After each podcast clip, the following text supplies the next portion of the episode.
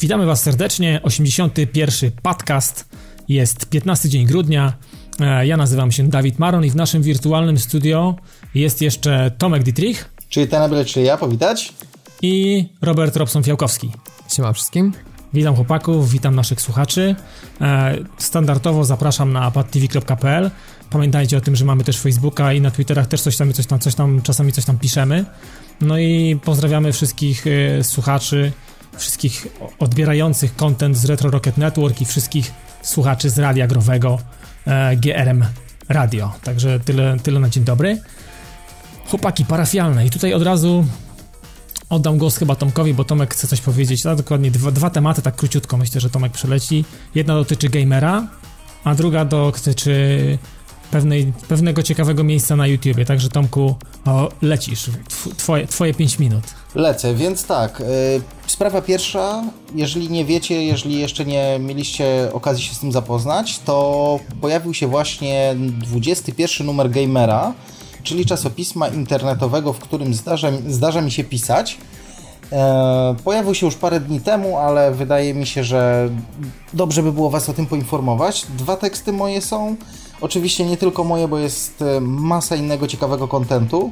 Więc jeżeli tylko macie e, albo PC z dostępem do netu, a biorąc pod uwagę to, że słuchacie nasz podcast, to raczej, raczej macie. wielce prawdopodobne. tak, wielce prawdopodobne albo urządzenie z Antkiem, albo z iOS-em, to ściągajcie, bierzcie, yy, czytajcie, bo naprawdę bardzo, bardzo fajna gazetka.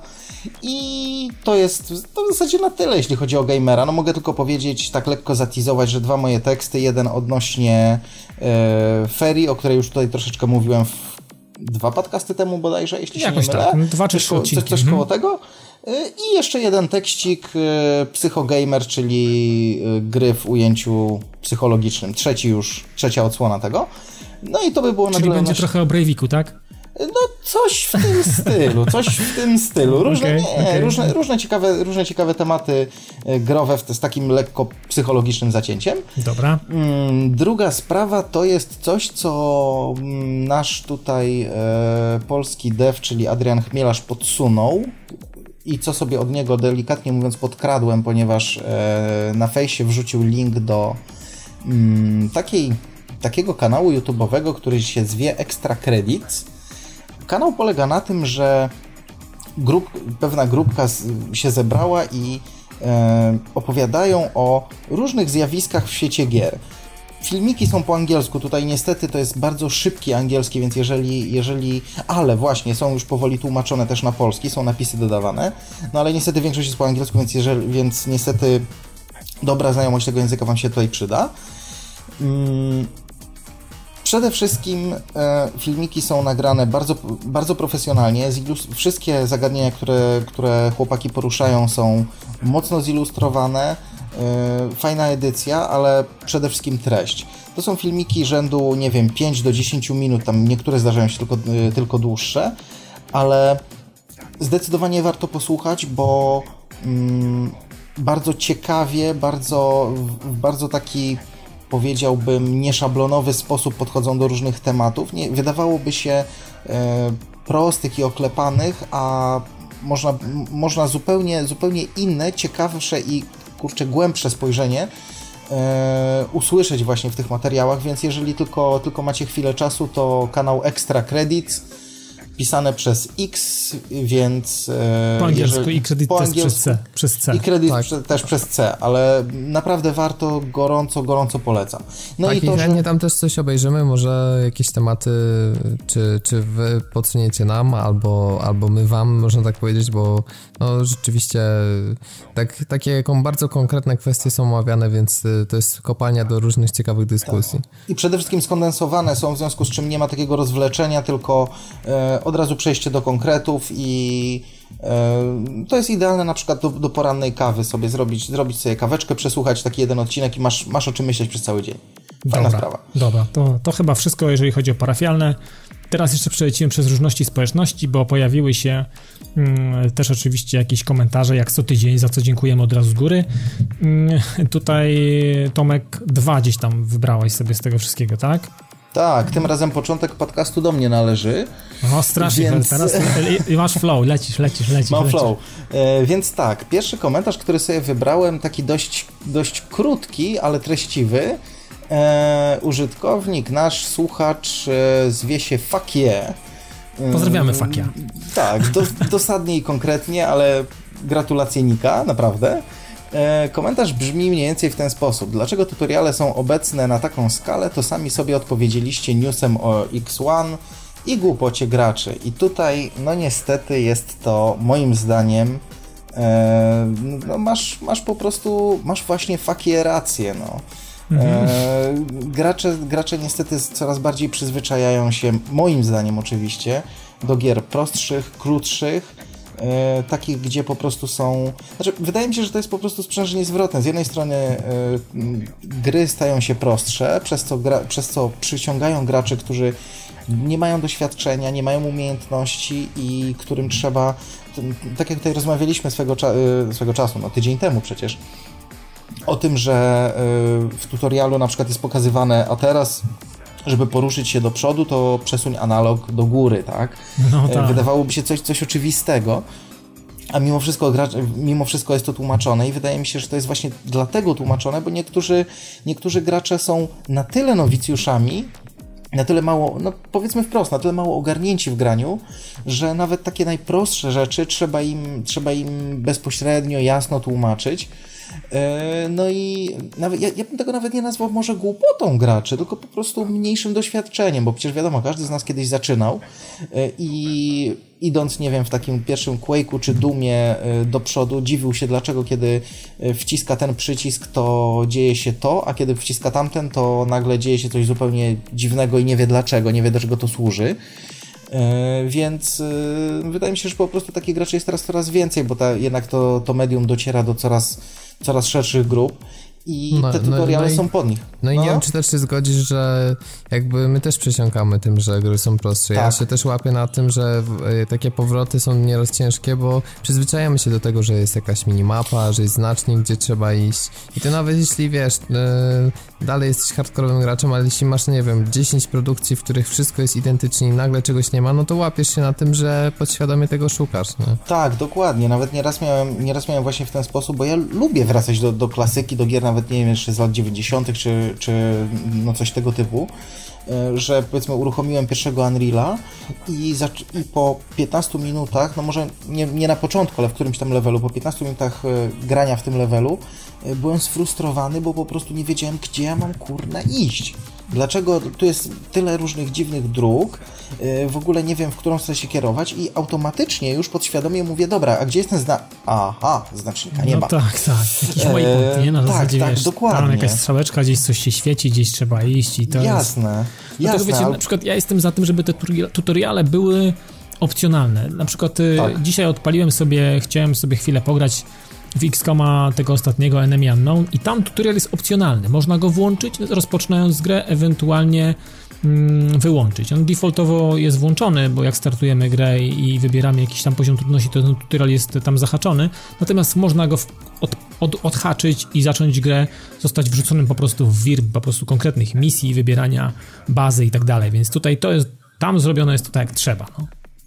No tak, bo czujesz w tym momencie, że jeśli, jeśli, jeśli, jeśli czujesz, że ten tutorial ci jest potrzebny, to sobie go tak, odpalasz, to ja z tym z niego korzystam, nie? A tak to, jeżeli tak. to jest któraś tam strategia w ciągu roku dla mnie, no to na kieł grzyba mi y, tutorial w XCOMie, którego ja znam od y, od tego z 486, tak? No, dlatego, bardzo, dlatego na przykład bardzo fajnie się zref, zrefer, zra, kurczę, polska język trudny język, zreflektowali Redzi no. e, przy okazji Wiesława dwójki, kiedy na początku tego tutoriala nie było, po czym kiedy go wprowadzili, to wprowadzili go jako mini przygodę, który, która ci tak naprawdę objaśnia no, wszystko po kolei. No, ale to, to nie wiem, czy to jest dobry przykład, bo uważam, że mhm. Wiedźmin 2 ma duży problem z, te, z, tego, z tym, jak wprowadza gracza w rozgrywkę i strasznie dużo osób się odbiło od tego systemu walki i w zasadzie on przez całą grę jest taki, że E, no, albo się go pojmie i gra sprawia mega przyjemność, albo nie do końca, albo się walczy trochę z tą mechaniką i już nie jest tak fajnie, więc e, akurat wydaje mi się, że Wiedźmin mogli to zrobić lepiej. Myślę, że jest co poprawić w trójce, nie? Nie, mi chodzi, wiesz, bardziej o koncepcję jakby tego. Nie tyle, że e, to jak to jest zaimplementowane już, co samą, samą koncepcję takiego tutoriala, że masz, wiesz, masz zamkniętą całość, którą jeżeli już umiesz grać albo czujesz się na tyle mocny, to po prostu pomijasz, nie ma problemu, bo na przykład tutaj przecież rozmawialiśmy jeszcze tydzień temu, że czasami jest tutorial wpleciony w jakiś sposób w fabułę i w tym tak, momencie... Tak, w Deusie na przykład jest tak zaszyte. I jeżeli byś chciał to pominąć, to byś stracił kawałek fabuły. Mhm. Natomiast tutaj masz też tą fabułę, więc nie jest to tutorial na zasadzie takiego idiotycznego idź do przodu, idź do tyłu, idź w lewo, Sko idź w prawo, skocz, gdzie cholera... się, tak, tak. Dokładnie, tylko jakoś to jest wplecione w fabułę, ale w tą mini fabułę, którą równie dobrze możesz pominąć. To no jest... tak, no koncept jest spoko, mhm. aczkolwiek no ostatecznie tak, to też się odnosi do wykonania, więc... Y, tak. No, naprawdę to jest trudny temat. Y, myślę, że już nie będziemy do tego wracać, bo Jasne, bo to już było... Ale, no, tydzień temu, ale rzeczywiście Y, nie wiem, jak słuchają nas jacyś deweloperzy, to mm, wprowadzenia do gier są ważne i naprawdę wiele gier ma z tym problem, żeby ciekawie gracza y, w przygodę wciągnąć. Bo potem jest już taki moment, w którym po prostu wsiąkamy na tyle, że szczególnie to jest, ja mam tak, jak już jest powiedzmy środek gry i powoli czuć, że, że coś tam zmierza do końca, no to te ostatnie 2-3 godziny to zazwyczaj to jest na jednym przejściu, bo, bo strasznie jestem ciekaw, jak to wszystko się kończy. No ale te, te, te początki bywają czasami ciężkie, więc y, jest co poprawiać. Zgadza się. Kolejny komentarz, y, tym razem nasz wierny słuchacz Ole Stern się załapał. E, co on tu wymyślił, Tomku? Ten Ole Stern. Ole Stern tutaj napisał, e, no nie będę całego cytował, bo komentarz jest dosyć długi, natomiast e, napisał odnośnie wyborów w grach, czyli... Mm, Ogólnie jakby cała, cała, cały zarys komentarza jest taki, że e, twórcy, że fajnie, że twórcy dają nam jakieś, jakieś tam wybory, ale zawsze to są wybory takie, e, że możemy wybrać załóżmy 3-4 rzeczy, ale konkretnie zdefiniowane od początku, to znaczy gra, nie możemy sami z siebie czegoś wymyśleć, a gra na to zareaguje, tylko po prostu to nie jest to, nie jest to taka pełna wolność, tylko jest to taka tak zwana multilinearność, czyli możemy wybrać lin, liniowość, którą chcemy, ale zawsze to będzie jakaś tam jakaś, e, jakiś rodzaj liniowości. I i, i wypadowa i tak poczynań i zmierza i tak w jakimś tam konkretnym kierunku, tak, prawda? Tak, tak, tak, tak. I tutaj właśnie Ole Stern to nawiązał troszeczkę do tych gamizmów, że e, dopóki, dopóki będzie to właśnie działało w ten sposób, to e, gra dalej będzie grą, nawet, nawet jak tutaj napisał, nawet po usunięciu reszty tych gamizmów, o których, o których e, wcześniej rozmawialiśmy. No i ja się tutaj z Olesternem jak najbardziej zgadzam, że rzeczywiście to znaczy, że rzeczywiście jakby te wybory są zawsze w jakiś sposób sztuczne, zawsze to jest, y, zawsze to jest historia, którą nam się opowiada, a niekoniecznie, niekoniecznie... Mm, niekoniecznie my ją tworzymy, nie? Niekoniecznie my ją tworzymy, a dopóki jej nie tworzymy, to zawsze będzie to jednak odgrywanie czegoś, a nie, a nie tworzenie historii, nie, nie przeżywanie jej, tylko raczej y, odbiór lub, od, lub y, właśnie odgrywanie. I to jest znaczy widzisz, to na przykład ja takiego poczucia nie miałem na przykład w Heavy Rain. Heavy Rain jest taką grą, że mhm. faktycznie to, co zrobisz, to, to jak postępujesz, ma wydźwięk później przez resztę gry i, i faktycznie, jeżeli ktoś tam, mhm. nie wiem, ma zginąć i zginie, to konsekwencje tego ciągną się cały czas. To ta gra już oczywiście jest zaplanowane to przez twórców, że w danym momencie może coś takiego się faktycznie tylko i wyłącznie wydarzyć, prawda? Więc jeżeli ktoś tam mm, ma zginąć albo coś ma się stać, to, to, ma się, to, to może się stać tylko i wyłącznie w takim jakiejś tam w, takiej, w jakiejś przestrzeni czasowej albo w jakimś momencie, prawda? Natomiast konsekwencje, ta, ta, ta, ta ilość kombinacji, które, mm, które gdzieś tam nas, mm, nam, są, nam są potem podawane, jest na tyle duża, że mamy wrażenie, że e, faktycznie trudno przewidzieć, jak się gra zakończy, albo m, mm, trudno w ogóle e, założyć, że e, zrobię sobie tak albo tak i efekt będzie tego taki lub taki, nie? Więc e, w Heavy Rainie akurat to jest chyba, to jest jedyny z takich tytułów, który, mm, który pamiętam, który mi gdzieś tam chodzi po głowie, że w którym masz poczucie takiej faktycznie swobody i takiego wpływania na na, całe, na całą historię, na całą, na całą jakby Heavy linię Rain, fabularną. Heavy Rain moim zdaniem to są w, dużej mierze bardzo, ja, ja tu się kompletnie nie zgadzam akurat, bo uważam, że to są w większości takie sytuacje, które wydaje ci się, że masz wybór, a tak naprawdę tego wyboru nie masz. To, ta gra stwarza iluzję, tak Znaczy, no tak, ale, ale wiesz, chodzi mi o, klatce. o, o całość, o, ca, o całą fabułę. No generalnie wpływasz na nią e,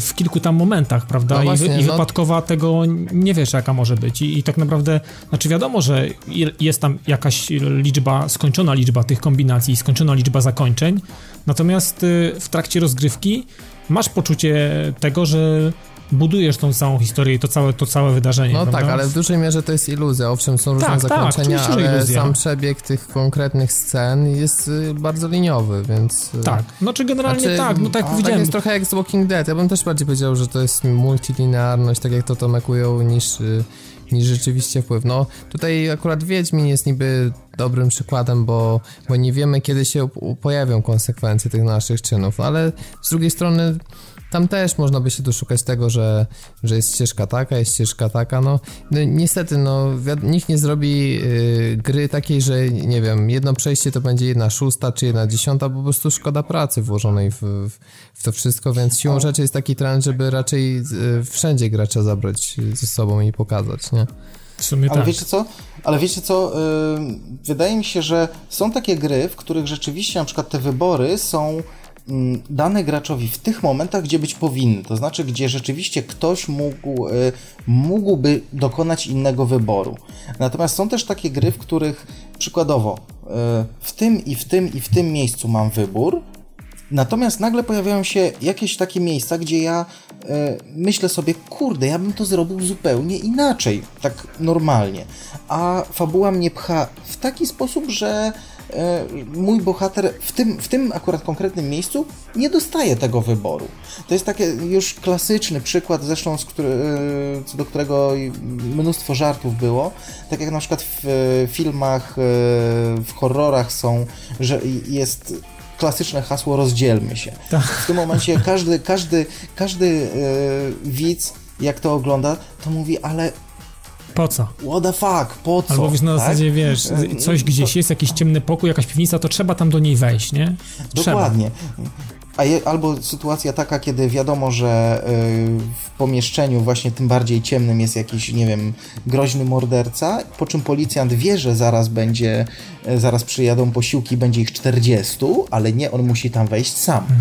Więc y, po prostu tego typu rzeczy są też w grach i to jest, jeżeli gra jest w pełni liniowa, no to w tym, w tym momencie, dla mnie przynajmniej, wygląda tak, że ja to, ja akceptuję to, że ta gra jest liniowa i że jakby nie mam wyboru. Ja się w tym momencie nie, nie utożsamiam z tą postacią, ale jakby przyjmuję tą konwencję. Tak jest i koniec. Natomiast w momencie, kiedy gra daje jakieś wybory, a jednocześnie w takich krytycznych momentach, gdzie rzeczywiście gracz mógłby wybrać coś innego, tych wyborów nie daje, to jest to tym bardziej zauważalne i tym bardziej irytuje moim zdaniem. Mhm. No dobra. Os- ostatni komentarz odnośnie całych tych dronów, o których rozmawialiśmy w zeszłym tygodniu. Mm, Tutaj Tomek Ferenc opisał, tak jakby jak na specjalistę można powiedzieć przystało, bo komentarz e, Robert dotyczył chyba tego, że Tomek studiuje na jakiejś uczelni wrocławskiej robotykę, więc tam trochę się na ten temat rozpisał tak, tak rzeczowo, nie? Dokładnie, więc jeśli chcecie dowiedzieć się, bo tam wspominaliśmy, że do końca nie jesteśmy pewni, mm, jak działa łączność pomiędzy jakimś tam kontrolerem, to też można przez aplikację powiedzmy. No fajnie to napisał, że no owszem, no, sprzęt rzeczywiście wydaje się być ciekawy, no ale jak fajnie Tomek opisał, ma jeszcze swoje wady, więc e, no po prostu trzeba czekać. To- To jest pewnie technologia, która już ileś tam lat temu była opracowana i dlatego jest teraz dostępna komercyjnie, a to co się dzieje w laboratoriach i, i nad czym pracują e, zespoły różnych naukowców, no to jest rzeczywiście strasznie ciekawe i myślę, że jak wreszcie pojawią się te regulacje prawne, o których też mówiliśmy w zeszłym tygodniu, no to może będzie, nie wiem, większy wysyp tego, może ceny spadną, zobaczymy. Ale wiecie co, my- Będzie ciekawie. Gadaliśmy o tych dronach tydzień temu, o tym, o tym takim o projekcie Amazonu całego. E, dopiero dzisiaj widziałem e, na, takim, na TVN chyba 24 widziałem dopiero dzisiaj e, wielki artykuł na ten temat, że w, będą latały drony i w ogóle i w ogóle, także mają, niezłe, Jesteśmy mają niezłego laga. Znaczy no mainstreamowe media zawsze tak jakoś, wiesz, powoli wszystko łapią. Więc... No właśnie, więc... Za to, wiesz, mama Madzi byłaby szybciej niż u nas na No pewno. ma, Madzi na pewno, albo jakieś tam dziecko uduszone w jakimś tam żaluzjami na przykład albo czymś, no to myślę, że pojawiłoby się od, momentalnie w locie. Od razu. Tak. E, dobra, to tyle, jeżeli chodzi o nasze odpowiedzi na wasze, na wasze pytania, na wasze komentarze, tyle z różności społeczności. Temat tygodnia. Dzisiaj temat tygodnia e, taki lajtowy, żeby też was nie za bardzo zamęczać m, takimi tematami, które gdzieś tam bronują nasze umysły i trzeba się trochę napocić, żeby i coś wypisać albo ewentualnie powiedzieć mądrego na ten temat. Dzisiaj będzie o o rywalizacji w grach, ale nie od e, strony takiej, której kiedyś rozmawialiśmy odnośnie achievementów, odnośnie robienia calaków, tylko odnośnie e, całych tych e, scoreboardów, robienia, robienia konkretnych wyników w grze, porównywania tych wyników ze swoimi znajomymi, słynne kill death ratio w FPS-ach, multiplayerze i tak dalej, więc y, tutaj też powiemy trochę, Robert, y, stwierdziliśmy przed nagraniem, że powiemy też o, takich, o tak zwanych challenge'ach, y, takich krótkoczasowych. Zdarzają się takie gry, że przez tydzień ci, co zrobią na przykład, nie wiem, najwięcej headshotów, albo chociażby Far Cry 3 bodajże miał takie challenge dla tego trybu kooperacji, więc można było w ciągu jakiegoś tam krótkiego okresu, czy dniowego, dobowego, czy tygodniowego e, robić jakieś tam mm, wyniki i wtedy e, dostawało się za to jakiś, jakiś bonus. E, chłopaki, pytanie od razu do was, bo mm, achievementy achievementami, to jak powiedziałem, nie będziemy za to się zabierać, natomiast e, e te wszystkie rywalizacyjne elementy w grach one w pewnym, w, pewnym, w pewnym stopniu się gdzieś tam łączą, bo ta zależność y, w niektórych grach e, jest dość mocno podkreślona i zarysowana. E, zróbmy ileś tam punktów, wpadnie achievement, prawda? Natomiast pytanie dla Was, czy zwracacie w ogóle na to uwagę? Czy Was interesują jakieś rywalizacje między znajomymi? Nie wiem, patrzycie na czas y, wyścigów, porównujecie najlepsze okrążenia swoje i tak dalej. Wiecie, jest jakaś taka walka między Wami a znajomymi, taka, taka zdrowa rywalizacja o to, kto jest dobry w danej grze, albo kto jest dobry na danym torze, albo kto, nie wiem, zabił, zabił tyle i tyle jakichś tam latających samolocików na, na jakiejś planży i tak dalej, wiecie, czy, czy zwracacie na to uwagę, czy to w ogóle dla was jest tam w jakiejś świadomości e, macie, macie zaszyte, że jest taki mechanizm i że no, gry posiadają coś takiego, korzystacie z tego, patrzycie na to, jak to z wami to, jest. To może ja zacznę, bo ja no chciałem odpowiedzieć ci twierdząco, że mhm. ja lubię, to znaczy to zależy jeszcze od, gry, od gatunku gier, no. od gatunku po prostu, no racji y, lubienia gier samochodowych, czy też takich podobnych, bo tutaj myślę, że od razu posłużę się przykładem, y, którego wy nie znacie, no może Tomek, bo wyszło to na PC, czyli gry z serii Trials, Mam tu na myśli Trials HD i Trials Evolution, to były ekskluzywy swojego czasu na, na Xboxa 360 czyli gra generalnie, mm, jak nie słyszeliście, o pokonywaniu przeszkód na, na motorze crossowym, gdzie oczywiście tam zdobywamy medale, ale też pod każdą trasą zawsze jest czas i liczba powtórzeń, bo tam się strasznie często powtarza, więc no, trudne trasy, ciężko czasami przejechać bez, bez żadnego błędu, więc jest rywalizacja też i na tą ilość błędów i, i na konkretnie już czas i to było bardzo wkręcające i wydaje mi się, że to dodało dużo kolorytu do tej zabawy i powiem szczerze, że tam gdzie są do zdobywania często jakieś medale czy gwiazdki, czy pamiętam jak jeszcze chociażby tuż dawno temu w Mirror's Edge mm, to, to świetnie funkcjonowało, natomiast e, można e, to w fajny sposób skonstruować i w zasadzie całą grę o to oprzeć. I przykładem takim jest też gra sportowa, bo też lubię sportówki, SSX. Tak, e, słyszałem, gdzie... słyszałem o tym. Tam to jest podobno bardzo fajnie rozwiązane. Tak, bo owszem, tryb kariery to jest tak naprawdę zapoznanie się ze wszystkimi górami, odblokowanie... Tutorial. E, e, no tak naprawdę można powiedzieć, że tutorial. Taki rozbudowany, ale taki przyjemny. No to się gra, nie wiem, 4-5 godzin, 4 bym powiedział bardziej i w zasadzie po, po tym okresie znasz podstawy tych tras i, i te, cały ekwipunek, y, jak, jak różni się charakterystyka tras na, na danych łańcuchach górskich no ogólnie jesteś rzeczywiście zaznajomiony z mechaniką. Natomiast e, ten tryb Explore, który jest jakby podstawą zabawy, polega na tym, że masz listę wszystkich tras w grze, ich jest tam chyba 100 ileś i po prostu e, za każdym razem jak jak ładujesz trasę, to ładuje ci się duch, e, przejazd ducha twojego znajomego, czy kilku, no, najlepszego znajomego i normalnie waluta w grze e, jest, e, mm, znaczy jesteś nagradzany za pobijanie tych znajomych. Mhm. Więc to jest normalny sposób do tego, żeby tam też są challenge właśnie z tym związane wewnątrz gry, więc cała mechanika jest skupiona wokół tego, że trzeba ty, z tymi znajomymi rywalizować i trzeba ich pokonywać i to moim zdaniem się sprawdziło rewelacyjnie, tym bardziej, że to jest na, na tej zasadzie, że wiesz, logujesz się do gry i wyskakuje ci powiadomienie, że na, na, tej, na tej trasie jesteś pokonany, czy chcesz wejść do gry i znowu być pierwszy. No to, wiesz, to, jest... to ja pamiętam, tak samo było w Tiger Woodsie, że jeżeli zrobiłeś jakiś tam najlepszy dołek, to logując się do gry, na przykład dostałeś też informację, słuchaj, ktoś na tym i na tym dołku zrobił lepszy wynik od siebie, albo na przykład wbicie jakiegoś tam na grinie już jak jesteś, to też jeżeli tam zrobiłeś z 12 stóp, no to ktoś zrobił to z 14 i też ci informują o tym, że na danych, danych, danych dołkach, e, na danych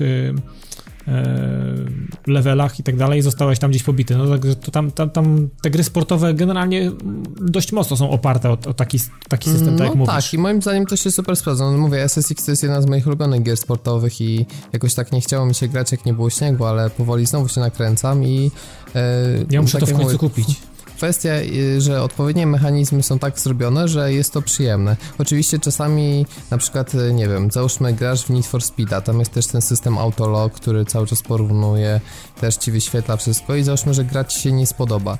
No to wydaje mi się, że jak mechanika nie sprawia odpowiedniej radości, no to mm, to, że jest ten, e, ten element grywalizacji i że pojawiają się jakieś rankingi, że cały czas gra cię zachęca, to jest za mały argument i w dalszym ciągu ja wtedy mogę takie coś zupełnie olać i wtedy nie patrzę, mogę być tam równie dobrze ostatni i albo mm -hmm. się decyduję, nie wiem, jakoś skończyć szybko tryb kariery, albo w ogóle grę odstawiam i, i mam gdzieś, czy tam jestem pierwszy czy ostatni, więc a jeśli gra mi się super podoba, tak jak właśnie na przykład Trials czy SSX, czy na przykład, nie wiem, Forza Horizon, gdzie to też było fajnie zrobione, bo po prostu jeździłeś po mapie pomiędzy jakimiś tam wyścigami i wiesz, tu był fotoradar, to ci pokazywało, że kogoś pobiłeś, tutaj od kogoś jesteś wolniejszy, więc to tak było, wiesz, w międzyczasie wrzucone, nie? Tak, tak na boku.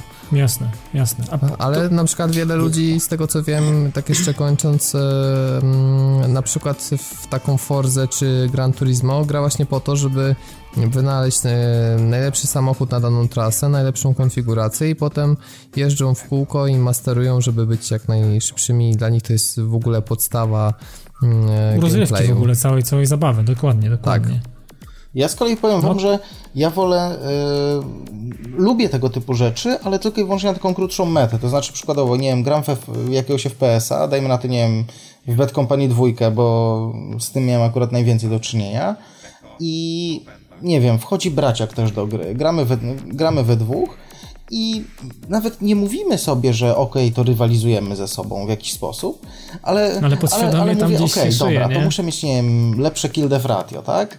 E, ale to nawet nie na zasadzie takiej, że mam jakieś mega ciśnienie na to, ale tak cały czas to sprawdzam, żeby jakoś, jakoś, jakoś tam wypaść. Natomiast... E, nie mam czegoś takiego, żeby być e, na dłuższą metę, e, nie wiem, lepszy, żeby porównywać te wyniki czy, czy coś. Oczywiście, jak na przykład, nie wiem, w NFS-a trochę grałem, to zdarzało się, że mm, nie wiem, jakiś znajomy pobił mój czas, no to dobra, to sobie przejedziemy, może mi się uda, ale to zwykle było tak, że jak mi się udało, jak nie wiem, dwa, trzy razy próbowałem i nie wiem, nie udało mi się, to odpuszczałem. Jakoś nie czułem potrzeby takiej, nie wiem, wyższej, żeby żeby specjalnie być, nie wiem, tylko i wyłącznie najlepszy. E, lubiłem oczywiście pobijać jakieś, jakieś swoje wyniki, ale bardziej jeśli już chodzi o taką tego typu, e, tego typu rywalizację, to lubiłem, może to zabrzmi troszkę tak dziwnie, ale rywalizację sam ze sobą, to znaczy, nie wiem, maksować różne rzeczy, typu ustanawiać swoje, swoje własne rekordy i próbować to, próbować to za każdym razem pobić. Natomiast tak, żeby jakby do kogoś się próbować dostosować, Niekoniecznie, to, to już raczej, raczej jako taki dodatek yy, raz się zdarzało, a raz nie. O. Czyli generalnie to, to, takie jakieś tam tabelki, bycie pierwszym, albo gdzieś tam w pierwszej dziesiątkę, albo, albo, albo coś, to, to generalnie to... Wiesz co, rzucę okiem, rzucę okiem, ale niekoniecznie, okiem, no. niekoniecznie traktuję to jako mm, podstawową, e, wiesz, motywację do gry. Raczej... Ale to masz tak, że w każdej grze tak masz, czy generalnie konkretne jakieś gatunki, na przykład w takich, w których, nie wiem, nie czujesz się albo za dobrze, albo, albo rzadziej grasz? Nie, wiesz, prostu... co, wiesz co, w zasadzie, w zasadzie co do wszystkich, to nie... Aha, jednak, tak, tak, tak, nie, nie mam jakiegoś, jakiegoś takiego ciśnienia na to, żeby... E, dobra, przepraszam, w jednej grze było jak kiedyś e, po... Jednak. jak kiedyś po wielu, wielu e, no może nie latach, miesiącach posiadania e, smartfona stwierdziłem, że wreszcie trzeba się przełamać i te zasrane Angry Birdsy ściągnąć no to mhm. zacząłem patrzeć na leaderboardy i tak mówię, ok, fajnie, udało mi się, teraz już nie jestem tylko 500, 500 tysięczny któryś, tylko jestem mhm. raptem 400 tysięczny któryś. Więc, Aha, okay. ale to, to było raczej, raczej, mówię, chwilowa, e, chwilowa zabawa, potem mnie to znudziło i dałem sobie spokój, nawet nie patrzyłem na to, czy, e, czy to ma jakieś znaczenie, czy nie, po prostu. Leciałem, żeby... Ja to mam, ja to mam chyba też tak jak tro, trochę jak Robert, a może nawet e, nawet, nawet bardziej, bo mm, gdzie tam w jakiej, wiecie, w jakiejś grze coś jest, czy to jest gra multiplayerowa, czy oparta na singlu, ale wyniki są porównywalne z wynikami singlowymi też znajomych i tak dalej, no to oczywiście sprawdzam to. Wiecie, nawet ostatnio okazało się, czy ostatnio to sprawdziłem, żeby zobaczyć jak to faktycznie działa, natomiast y, logiki nie poznałem.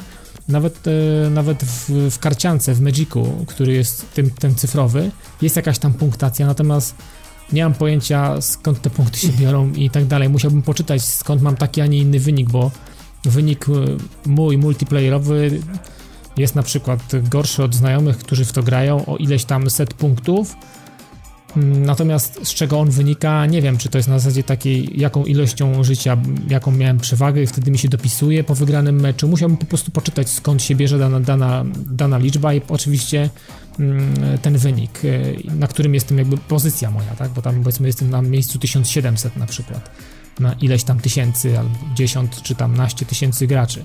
Więc y, jeżeli są takie, takie leaderboardsy i takie scoreboardy różne, y, których Mm, nie wiem na czym polegają one, albo nie wiem z czego ten wynik się bierze, to one mnie średnio interesują generalnie. Jeżeli to jest dla mnie nielogiczne, no to nie biorę udziału w takiej, w takiej rywalizacji. Po prostu gram e, dla samej przyjemności. Takim, właśnie, takim przykładem jest właśnie gra karciana Magic właśnie. I w każdej części, którą grałem, no ten leaderboard był dla mnie nie, nie było odzwierciedleniem tego ani jak ja gram, ani czy jestem dobry, ani czy jestem zły. Po prostu nie wiem z czego się bierze ten wynik i po prostu wiecie, mam to gdzieś, nie, nie interesuje mnie ten mhm. wynik, więc natomiast widzę, że znajomi są wyżej, ale to nie wiem, czy wynika z tego, że grają, nie wiem, mają 100 godzin na liczniku, a ja tylko 20, nie mam pojęcia.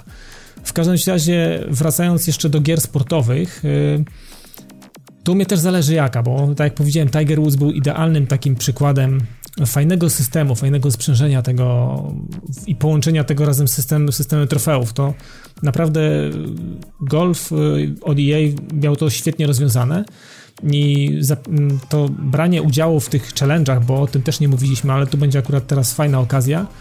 Tam też były takie, mm, już nie pamiętam jak to się nazywało dokładnie, natomiast był taki specjalny, jakby wewnątrz gry, taki specjalny portal, taki system za, za osadzony, E, gdzie można było, mm, nie wiem, sam, sam serwer EA wysyłał jakiś challenge, prawda, do nas i mówił, słuchajcie, na dołku takim i takim, e, na tym, w tym i w tym rejonie mm, trwa challenge i on będzie trwał tyle i tyle, załóżmy 3 czy, 3, 3 czy 2 doby i generalnie trzeba zrobić taki taki wynik i tam automatycznie to się przekładało na jakieś punkty, na taką jakby wirtualną walutę, którą można było potem spożytkować, albo to na lepsze jakieś, wiesz, kije, czy jakieś takie, no, jakieś takie graty, które mm, były unikalne dla, dla konkretnych zwycięzców, no.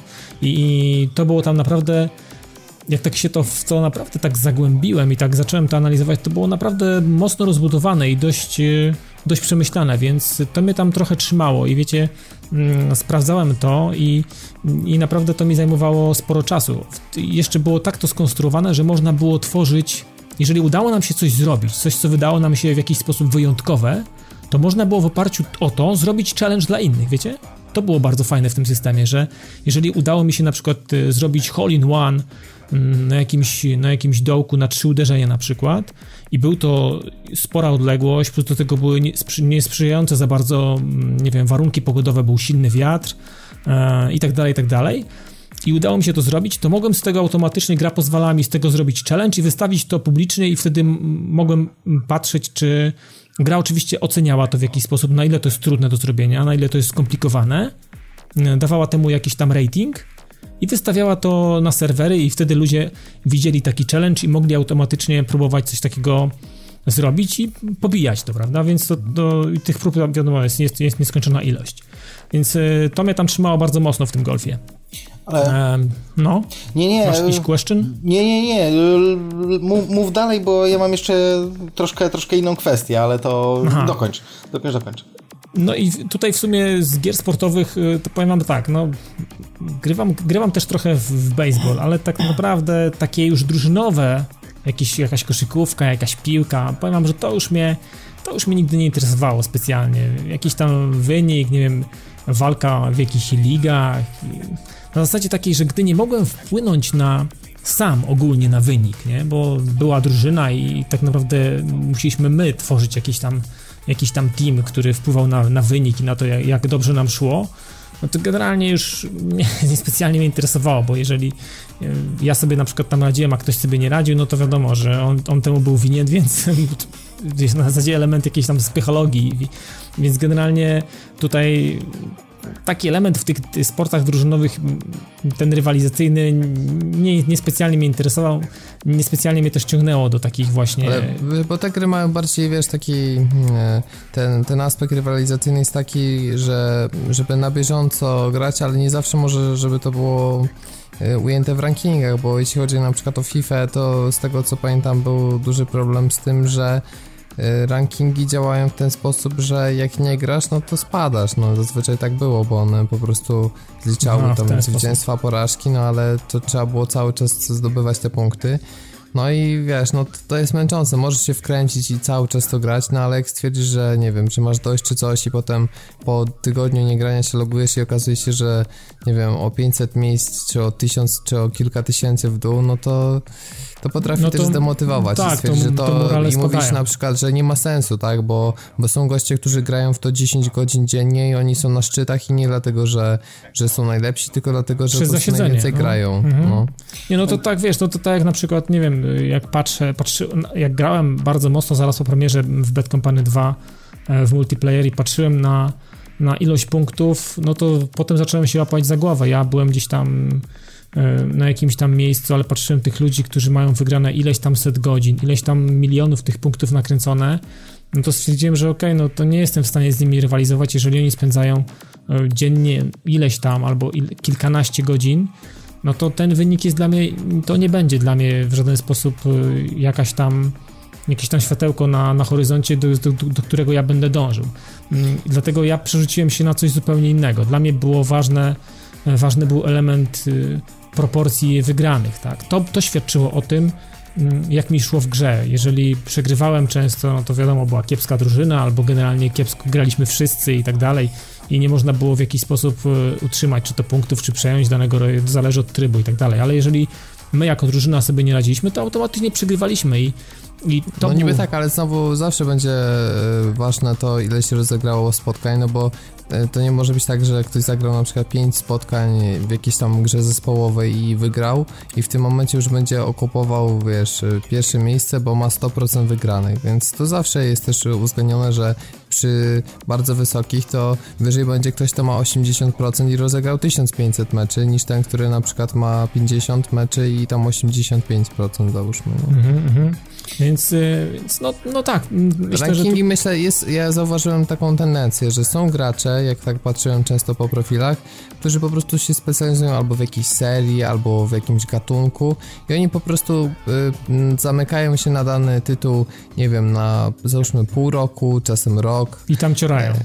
I po prostu ciorają i jest takie typowo oparcie na, na rankingi, nie? Żeby to mhm. robić. I y, w trialsach na przykład to było fajne, że y, dla pierwszej tam, nie wiem czy pierwszej dziesiątki, czy może więcej, dla czołowych graczy można było oglądać sobie powtórki ich przejazdów, nie?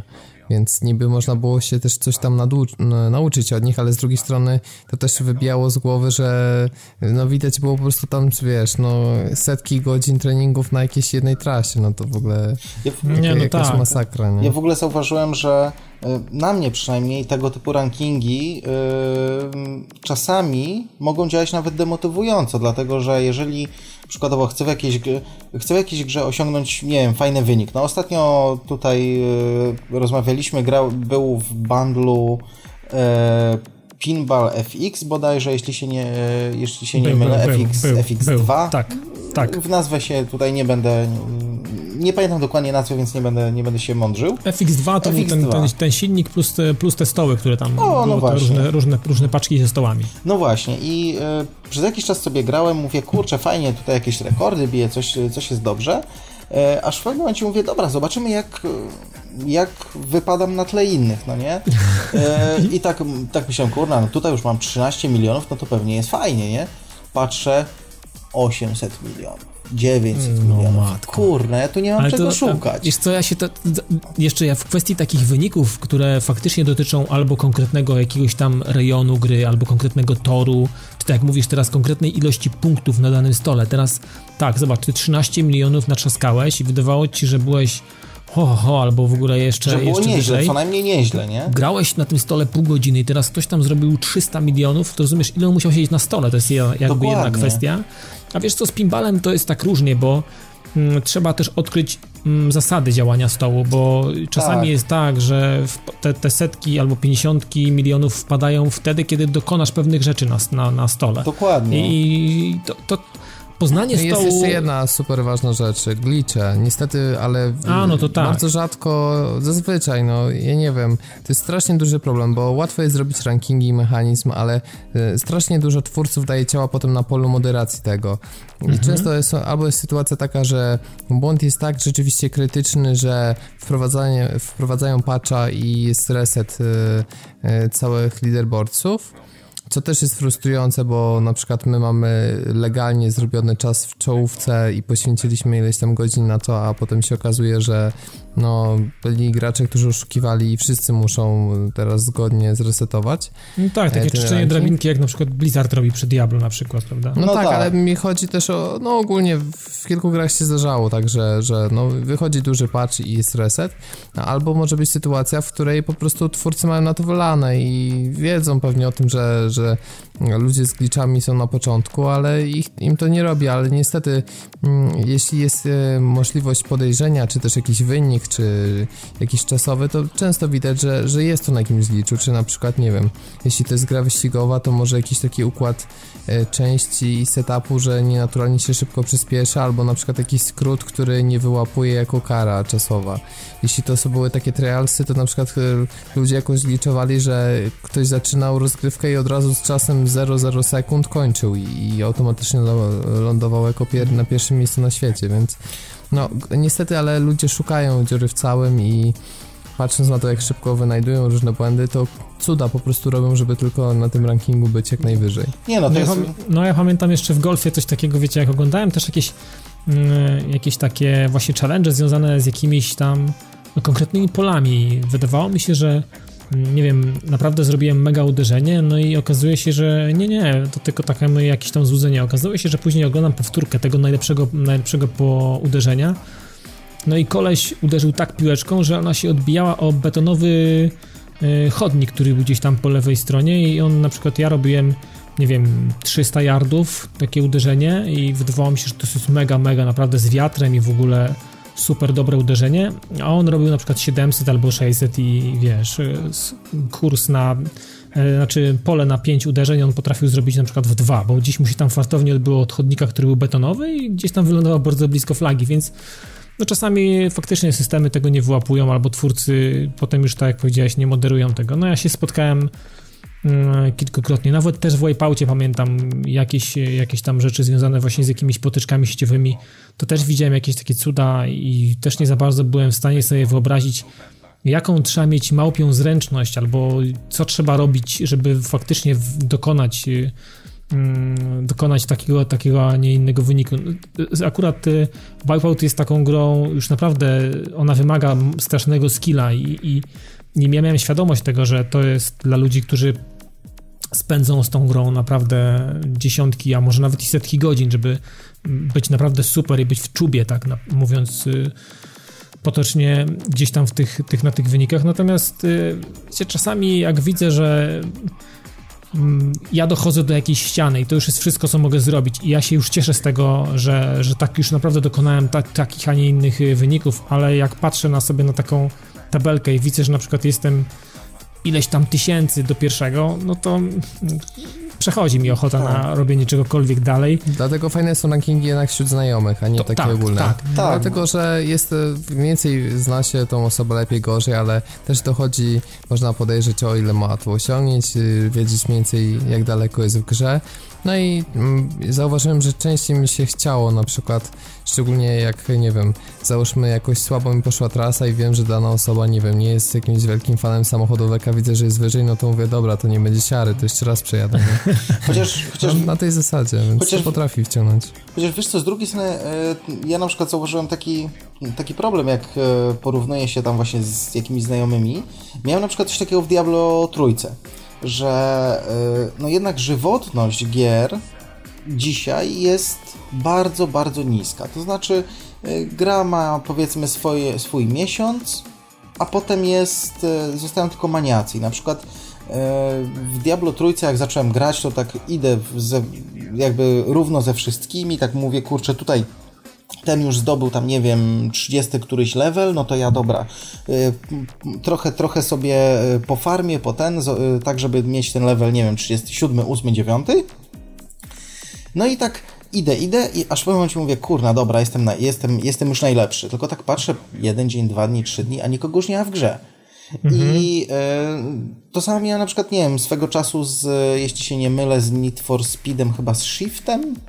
Nie pamiętam jeszcze jeden. Znaczy, po prostu mówisz o elemencie no. wymierania tego, tak? Tak, całej... tak, że zanim e, jakby jak zanim ty tak się w pełni wkręcisz w tą rywalizację, to nieraz się zdarza, że już tak naprawdę większość twoich znajomych w ogóle w to nie gra.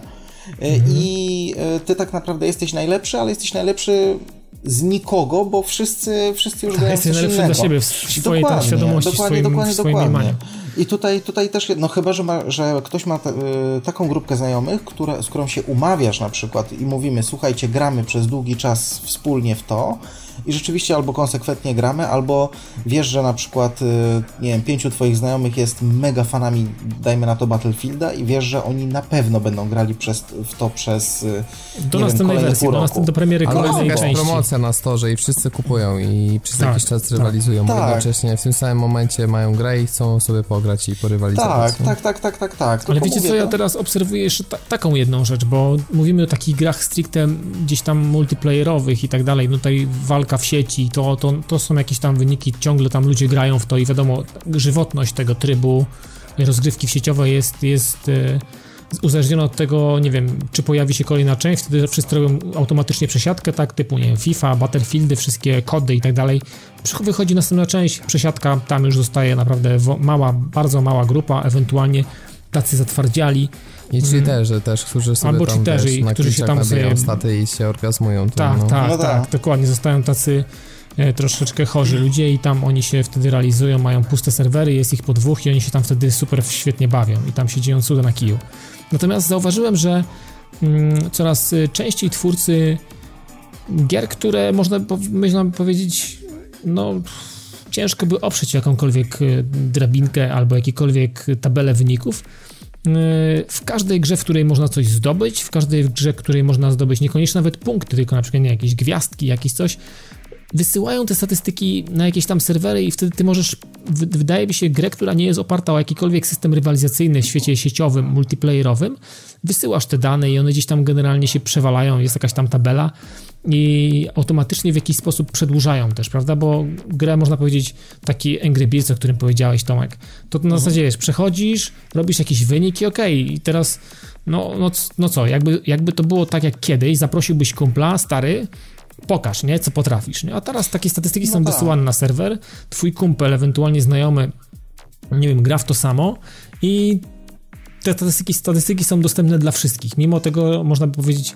ok, gra, gra w jakiś sposób y, nie ma systemu rywalizacji, nie można grać w kilka osób, natomiast ten wynik jest tam gdzieś publiczny i, i wtedy powoduje to jakieś takie znaczy powoduje to, że jest ta tabelka i chce się wtedy rywalizować, mimo że gra stricte taka rywalizacyjna sama w sobie nie jest, nie? Bo Pod warunkiem, no że ma mechanikę też, która się do tego nadaje, bo jeśli e, to ma być, nie wiem, powtórzenie e, jakiegoś super trudnego poziomu, albo na przykład, nie wiem, taki Max Payne 3, gdzie nie wiem, czy tam były rankingi wśród znajomych w tym, ale chyba były, czyli na przykład masz grę, która ma swoją fabułę normalnie taki, no typowa gra akcji, a jednocześnie ma tryb, w którym przechodzisz poszczególne misje na czas, tam mierzyć celność, no takie, takie arcade'owe mocno, to mi na przykład kompletnie nie chciało się, wiesz, teraz nie wiem, powtarzać misji i grasz załóżmy 15 minut i okazuje się, że nie wiem, że pod koniec trafiłeś, e, wiesz, nie w głowę, tylko gdzieś tam w parapet i już masz do dupy wynik i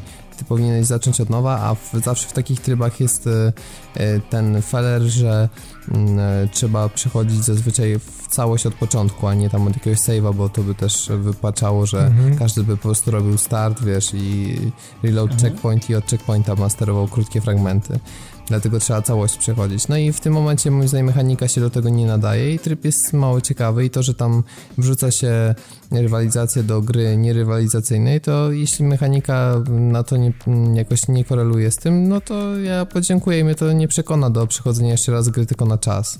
Wiesz, dla mnie takim przykładem było czegoś, co ludzie robili tylko i wyłącznie dlatego, żeby zebrać nagrody, to były misje kooperacyjne w Battlefieldzie trzecim. Tam ludzie grali do momentu, aż zdobyli wszystkie te givery, które można było używać w trybie multiplayerowym i potem już nikogo tam nie spotkałeś.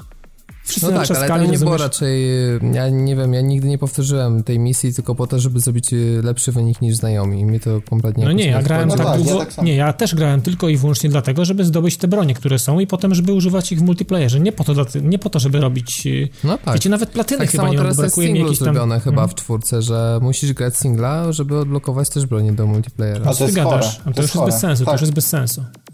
No, już jest no tak jest, żeby rozumiem jeszcze do przechodzenia singla. Rozumiem tryb kooperacyjny, ok, trochę pograjmy sobie razem, poznajmy się, jest jakaś tam multiplayer i tak dalej, ale, ale żeby robić w singlu jakieś challenge zaszyte w...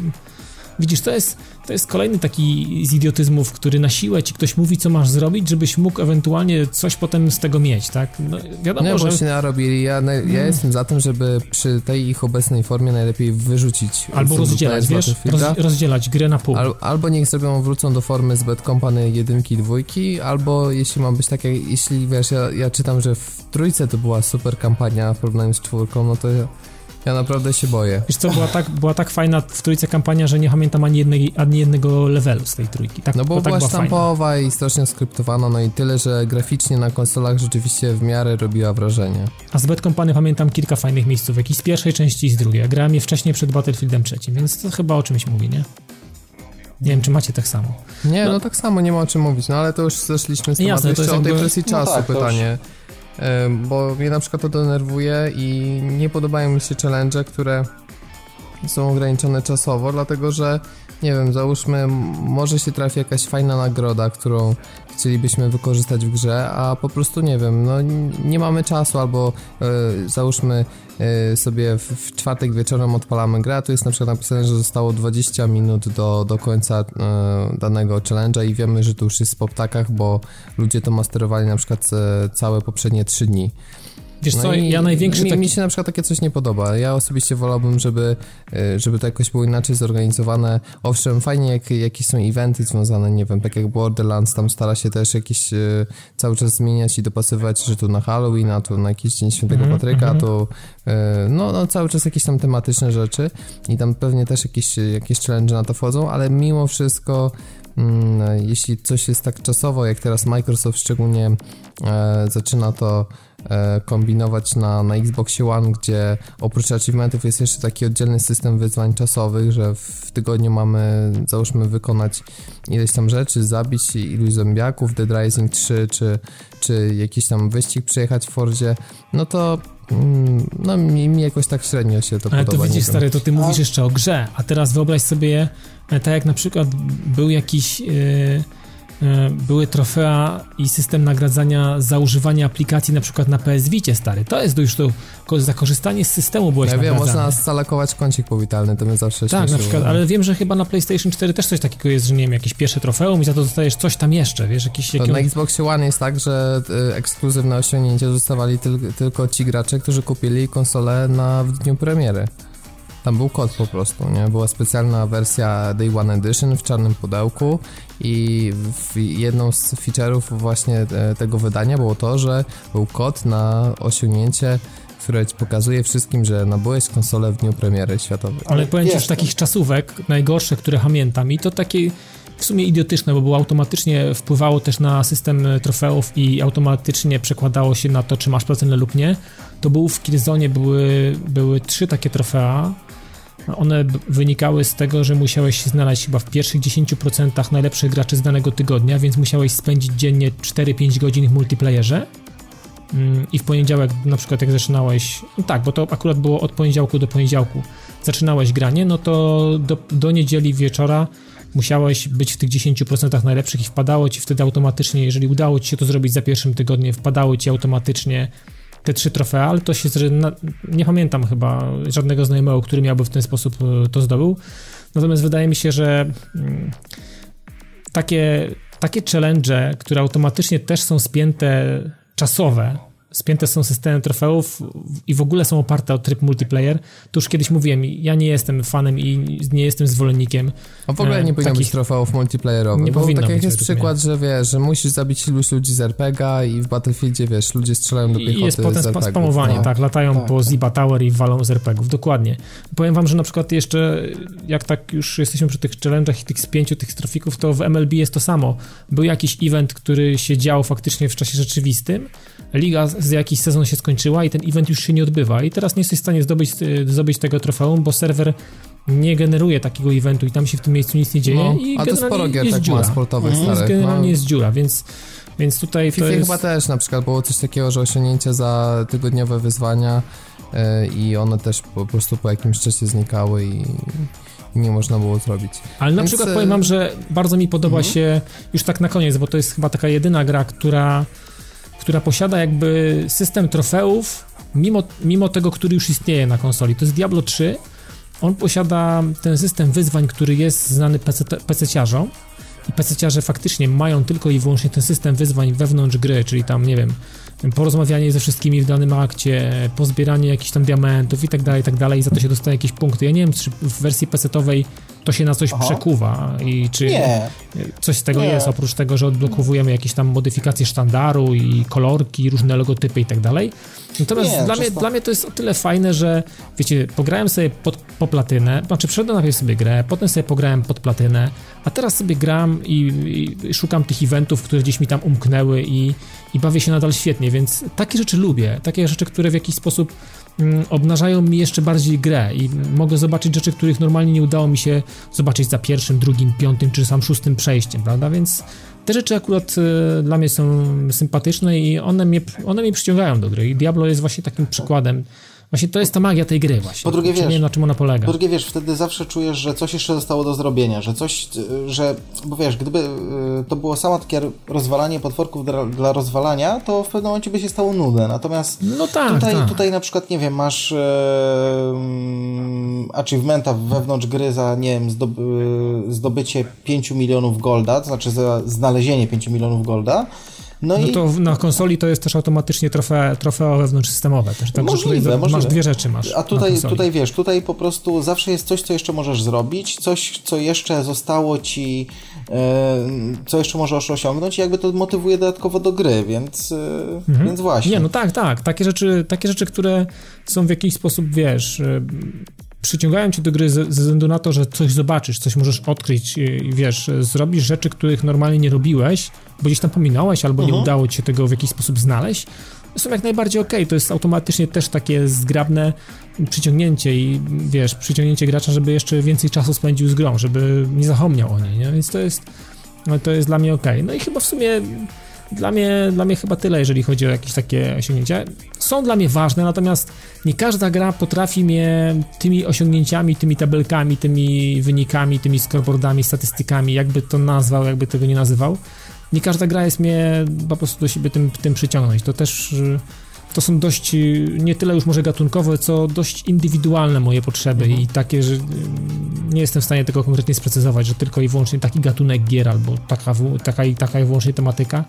Tylko po prostu tak. to musi dobrze siedzieć w grze całościowo, ogólnie. Jeżeli siedzi dobrze, to ja się cię bawię tym, potrafię się tym naprawdę bawić długie godziny. Ja to jeszcze tylko dodam coś takiego, że jeżeli już nawet e, na coś takiego zwrócę uwagę, to yy, to znaczy na właśnie takie jakieś leaderboardy, to lubię, kiedy yy, czy właśnie leaderboardy, czy jakieś osiągnięcia, czy coś, mają wpływ na coś, co, co dostanę w grze, ale coś, co mogę też inaczej zrobić. Czyli przykładowo, jeżeli pobiję Twój czas w, dajmy na to, najnowszym Need for Speedzie, to dostanę ileś expa, tak?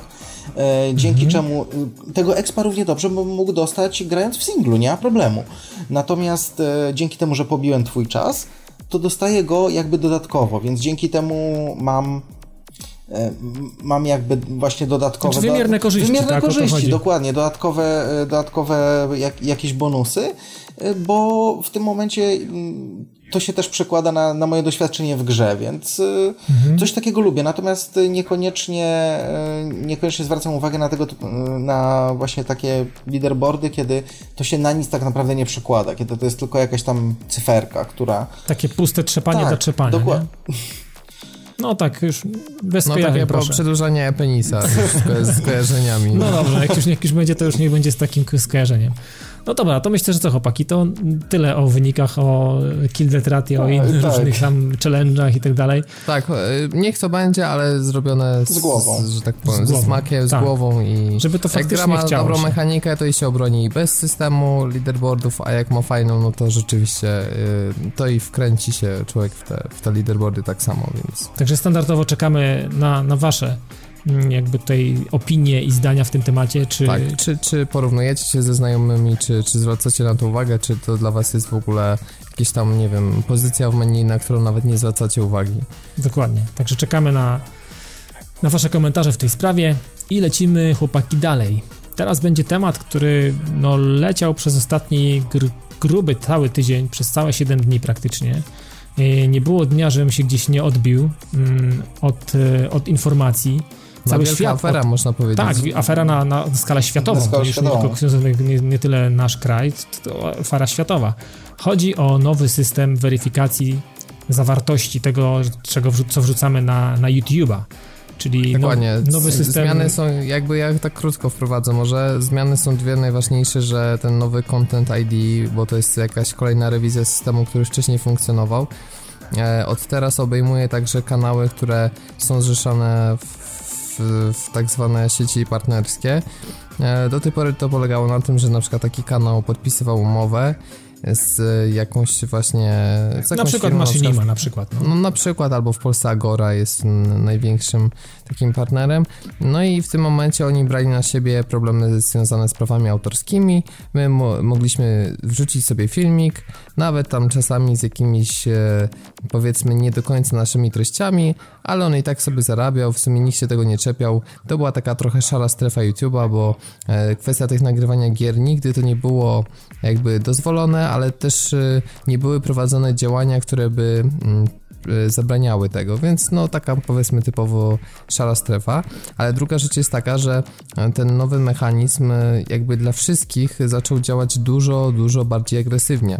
I o ile wcześniej, żeby oflagować nasze wideo, no to ewidentnie musieliśmy, nie wiem, albo przekopywać cały trailer czyjś, albo rzeczywiście muzę, która jest objęta prawem autorskim, albo e, na przykład nie dołożyć swojego komentarza, tylko po prostu pokazywać grę, wtedy ten system się rzeczywiście dowalał.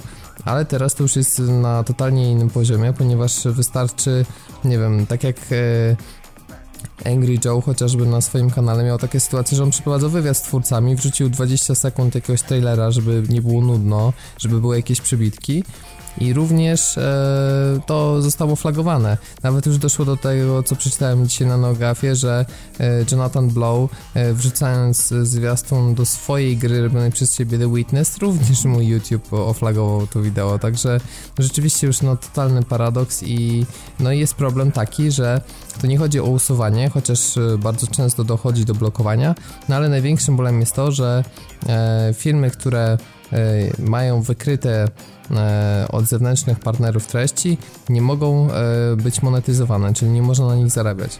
I w tym momencie większość youtuberów ma ten problem, szczególnie ci, którzy na przykład robią let's play, pokazują gry, że YouTube im po prostu wykosił całkowicie możliwość zarabiania na filmach, a to jest dla wielu osób E, no, albo nie wiem, główna praca. No, źródło utrzymania, no, na, szczególnie albo za granicą. hobby, no. które, no dokładnie, więc e, to jest, to jest spory biznes, jakby nie patrzeć. No i YouTube na tych twórców się wypiął. No i jest afera oczywiście, no bo nikt się nikogo nie pytał, nie ma za bardzo możliwości jakichś, nie wiem, protestów, bo to jest wszystko automat. Jedyne, co mogą robić ci twórcy, to jest masowo wysyłać takie po prostu, no, odwołania do no, tych roszczenia, roszczeń. No. Mhm. No tak, czy odwołania do tych roszczeń do praw autorskich i po prostu czekać na, na rozpatrzenie. No i co? Ja z jednej ze strony się zastanawiam, ok, system, system został wprowadzony przez, mm, przez serwis YouTube, tak, i został stworzony na czyjeś potrzeby. Więc teraz zastanawiam się... Mm, kto na tym zyska? Kto na tym ma zyskać, a kto na tym ma stracić, bo okazuje się, że stracą, nie straci YouTube, tylko stracą, stracą. I teraz, tak jak mówisz tutaj, Blow, tak, wrzucał swój content, nie może go w jakiś sposób, no on załóżmy, że on nie chce, nie chce na tym kontencie zarabiać pieniędzy, on go wrzuca czysto informacyjnie, czysto poglądowo, dla pokazu i ten materiał jest blokowany, natomiast to jest jakby widać wada działania tego systemu i wada weryfikacji, e, który, którą, którą zawartość potraktować na tyle restrykcyjnie i na tyle stwierdzić, że ona w danym momencie jest łamana jakaś tam część prawa albo jakaś, jakaś klauzula dotycząca pewnych praw autorskich. No cokolwiek, ja tam nie jestem prawnikiem, ale załóżmy, że faktycznie używamy jakiejś muzyki, która nie jesteśmy w, nie wiem, w posiadaniu albo ona nie jest przez nas wytworzona. Natomiast yy, no okej, okay, na przykład jeżeli, nie wiem, używamy muzyki z płyty kompaktowej, którą nabyliśmy w normalny sposób. Poszliśmy do sklepu, zapłaciliśmy, nie wiem, 50-60 zł za płytę, nie wiem, zespołu Prodigy i chcemy na przykład użyć kawałka Poison, załóżmy, i, i zaszywamy go sobie do, do swojego materiału. I tu wtedy w jakiś sposób tam naruszamy prawa autorskie, e, zarobkowe. No to jest akurat, wiesz, dla mnie w jakiś sposób zrozumiałe. No chcemy przyciągać e, może nie tyle samą zawartością wizualną, co też audio, no w jakiś sposób to tworzy jakąś tam całość i przez to komuś się może jeszcze bardziej spodobać, więc to jest dla mnie zrozumiałe. Natomiast... No tak, tylko że YouTube, y, tylko jeszcze dwa słowa wtrącę, no. robił do tej pory tak, że raczej starał się nie usuwać tych filmów, Zgadza tylko wtedy... Się. Informował, jakby, że ktoś tam tak. tego ma jakoś prawa, czy tam Sony, czy Tak, BNG. i wyświetlały się reklamy na tych materiałach i na przykład takie Prodigy dostawałoby kasę z reklam tak. Z wyświetleń tego wideo, co jest też uczciwe na tej zasadzie, że jak chcesz zrobić jakąś kompilację z czyjąś muzyką, to okej, okay, zrób to, ale no nie możesz na tym zarabiać, a zarabia też, e, no powiedzmy, część przynajmniej twórca muzyki, no. który jednak wzbogaca na przykład ten przekaz i Otóż to. ma znaczy, do niego prawa, no to to jest uczciwe i sensowne Wiesz, mnie, częściowo tak, natomiast z drugiej strony tutaj też właśnie Angry Joe o tym wspomniał całkiem, całkiem sensownie, że e, przykładowo robił materiał, który tam trwał, nie wiem, 15 minut, z czego użył 10 sekund jakiegoś utworu, który rzeczywiście nie należał do niego, ale on był na zasadzie powiedzmy prawa cytatu, tak powiedzmy. Mhm. E, no ale dobra, 10 sekund e, włoży, e, wrzucił i teraz YouTube mu to oflagował i zarabia na, na całym filmiku, który ma tam te 15 minut, z czego tej muzyki jest 10 sekund, zarabia twórca tej muzyki. No to jest, to jest troszkę chore. Znaczy no tak, no, a poza tym jest jeszcze problem też muzyki w grze, bo jeśli pokazujemy coś i nie wiem, czy tak. na zwiastunie, znaczy... czy wewnątrz gry, na przykład w GTA, jak masz radio i leci ta muzyka, a jednak pokazujesz grę i na przykład, nie wiem, robisz filmik, który pokazuje jak e, zrobić coś, nie wiem, jak szybko napaść na 20 sklepów, cokolwiek. Rzeczywiście jakąś jest wartość dodana od ciebie, no ale w tle słychać jakąś muzykę z radia i w tym momencie też całość idzie tak do... No czy tam część y, do twórców y, muzyki i ty nie możesz na tym zarobić. To też jest dziwne. Tutaj wiecie co, wydaje mi się, że też dobrze było powiedzieć, bo y, jak wygląda sprawa od tej, nazwijmy to prawnej czy pseudoprawnej strony. Dlaczego to była szara strefa? Bo e, nie wiem, czy tutaj nasi słuchacze będą wiedzieli dlaczego, czy nie, więc może, może wspomnijmy, że jeżeli gramy w grę, i e, no, pokazujemy, jak przechodzimy grę. To z jednej strony, jeżeli by spojrzeć na to e, tak od strony twórców, no to fakt jest faktem, że e, my pokazujemy czyjąś grę. Te, te, te, nie wiem, modele 3D były stworzone przez, przez konkretnego twórcę, one należą do jakiegoś wydawcy. E, ca, jakby cała mechanika, to wszystko jest, jest de facto czyjeś, tak? W związku z czym teoretycznie nie mamy prawa tego pokazywać. Z drugiej strony, jeżeli na przykład robimy recenzję, e, to istnieją takie zapisy, przynajmniej z tego co wiem w prawie amerykańskim, e, że my mamy prawo użyć ka kawałków tego, elementów tego utworu, po to, żeby na zasadzie takiego, nazwijmy to prawa cytatu, żeby pokazać, e, jakby zilustrować to, o czym mówimy. Tyle tylko, że w tym momencie to nie może być, e, jakby te, te elementy z z gry nie mogą stanowić głównego, głównego dania, tylko muszą być e, jakby okraszone naszym komentarzem, naszym mhm. jak, jakimiś naszymi, nie wiem, wskazówkami, typu jeśli, jeśli przykładowo robimy walkthrough, to musimy po, e, powiedzieć, dlaczego tu robimy to, co my teraz robimy i tak dalej, i tak dalej. To nie może być po prostu taki czysty let's play, tak? E, i... Wiesz, no jestem, zastanawiam się, jak będą wyglądały na przykład teraz wszystkie te filmy, które zawierają jakieś poradniki do gier. No właśnie tutaj zaczyna się robić problem, bo... Bo też jakiś tam fra fragment, który opisuje konkretny fragment konkretnej gry, i to jest jakiś tam wycinek, to nie jest całość. Tutaj jest jeszcze o tyle sprawa, mm, dlaczego, może jeszcze powiedzmy troszeczkę, dlaczego YouTube tego nie wykrywał wcześniej. Dlatego, że e, YouTube działa na zasadzie takiej, że oni, oni mają bazę danych pewnych e, fragmentów, czy to muzycznych, czy to wizualnych. No tak, na zasadzie porównywarki jest algorytm, który to tak. porównuje. Z kolei jeśli robimy e, let's play, to jest praktycznie, jest jakaś, ale praktycznie bliska zeru szansa, że nasz sposób przejścia gry będzie identyczny Poza cutscenkami. Poza, poza no, Poza tak. Nawet nie, nie wiem, czy zauważyliście, ale bardzo często let's playerzy e, grają w jakąś grę i cutscenki wywalają zupełnie, dlatego, że w tym momencie, jeżeli e, jest cutscenka, to YouTube ją zauważy. YouTube ma możliwość ją zauważy, e, zauważenia tej cutscenki i w tym momencie będzie ten filmik oflagowany. Ja też się z tym spotkałem, jak kiedyś robiłem let's playa z Batmana bodajże, Arkham City, że dałem kawałeczek cutscenki, no i bach, e, oflagowany, bo okazało się, że tego oczywiście zrobić nie mogę, bo YouTube to zauważył, tak? Mhm. Więc e, natomiast same let's playe to była taka, to, taka zupełnie szara strefa, bo nikt nie wiedział dokładnie, gdzie się kończy prawo cytatu, a gdzie się e, zaczyna własność wydawcy, tak? Który może pozwolić albo nie pozwolić na pokazanie tej gry. I teraz właśnie, teraz właśnie dopiero nagle stwierdzili, że e, trzeba się też za to wszystko zabrać. No i, i zaczyna co, się... Ja z drugiej strony zastanawiam się, mm, jak twórcy mają się, znaczy kto stoi po drugiej stronie barykady, bo jest YouTube, jest teraz ten system i są twórcy. Ja to widzę tak w, tak w takiej konfiguracji, że jest YouTube, system, który został stworzony na czyjeś prośby, na czyjąś potrzebę, no tak. żeby chronić kogoś, prawda? I teraz mamy twórców, e, twórców gier.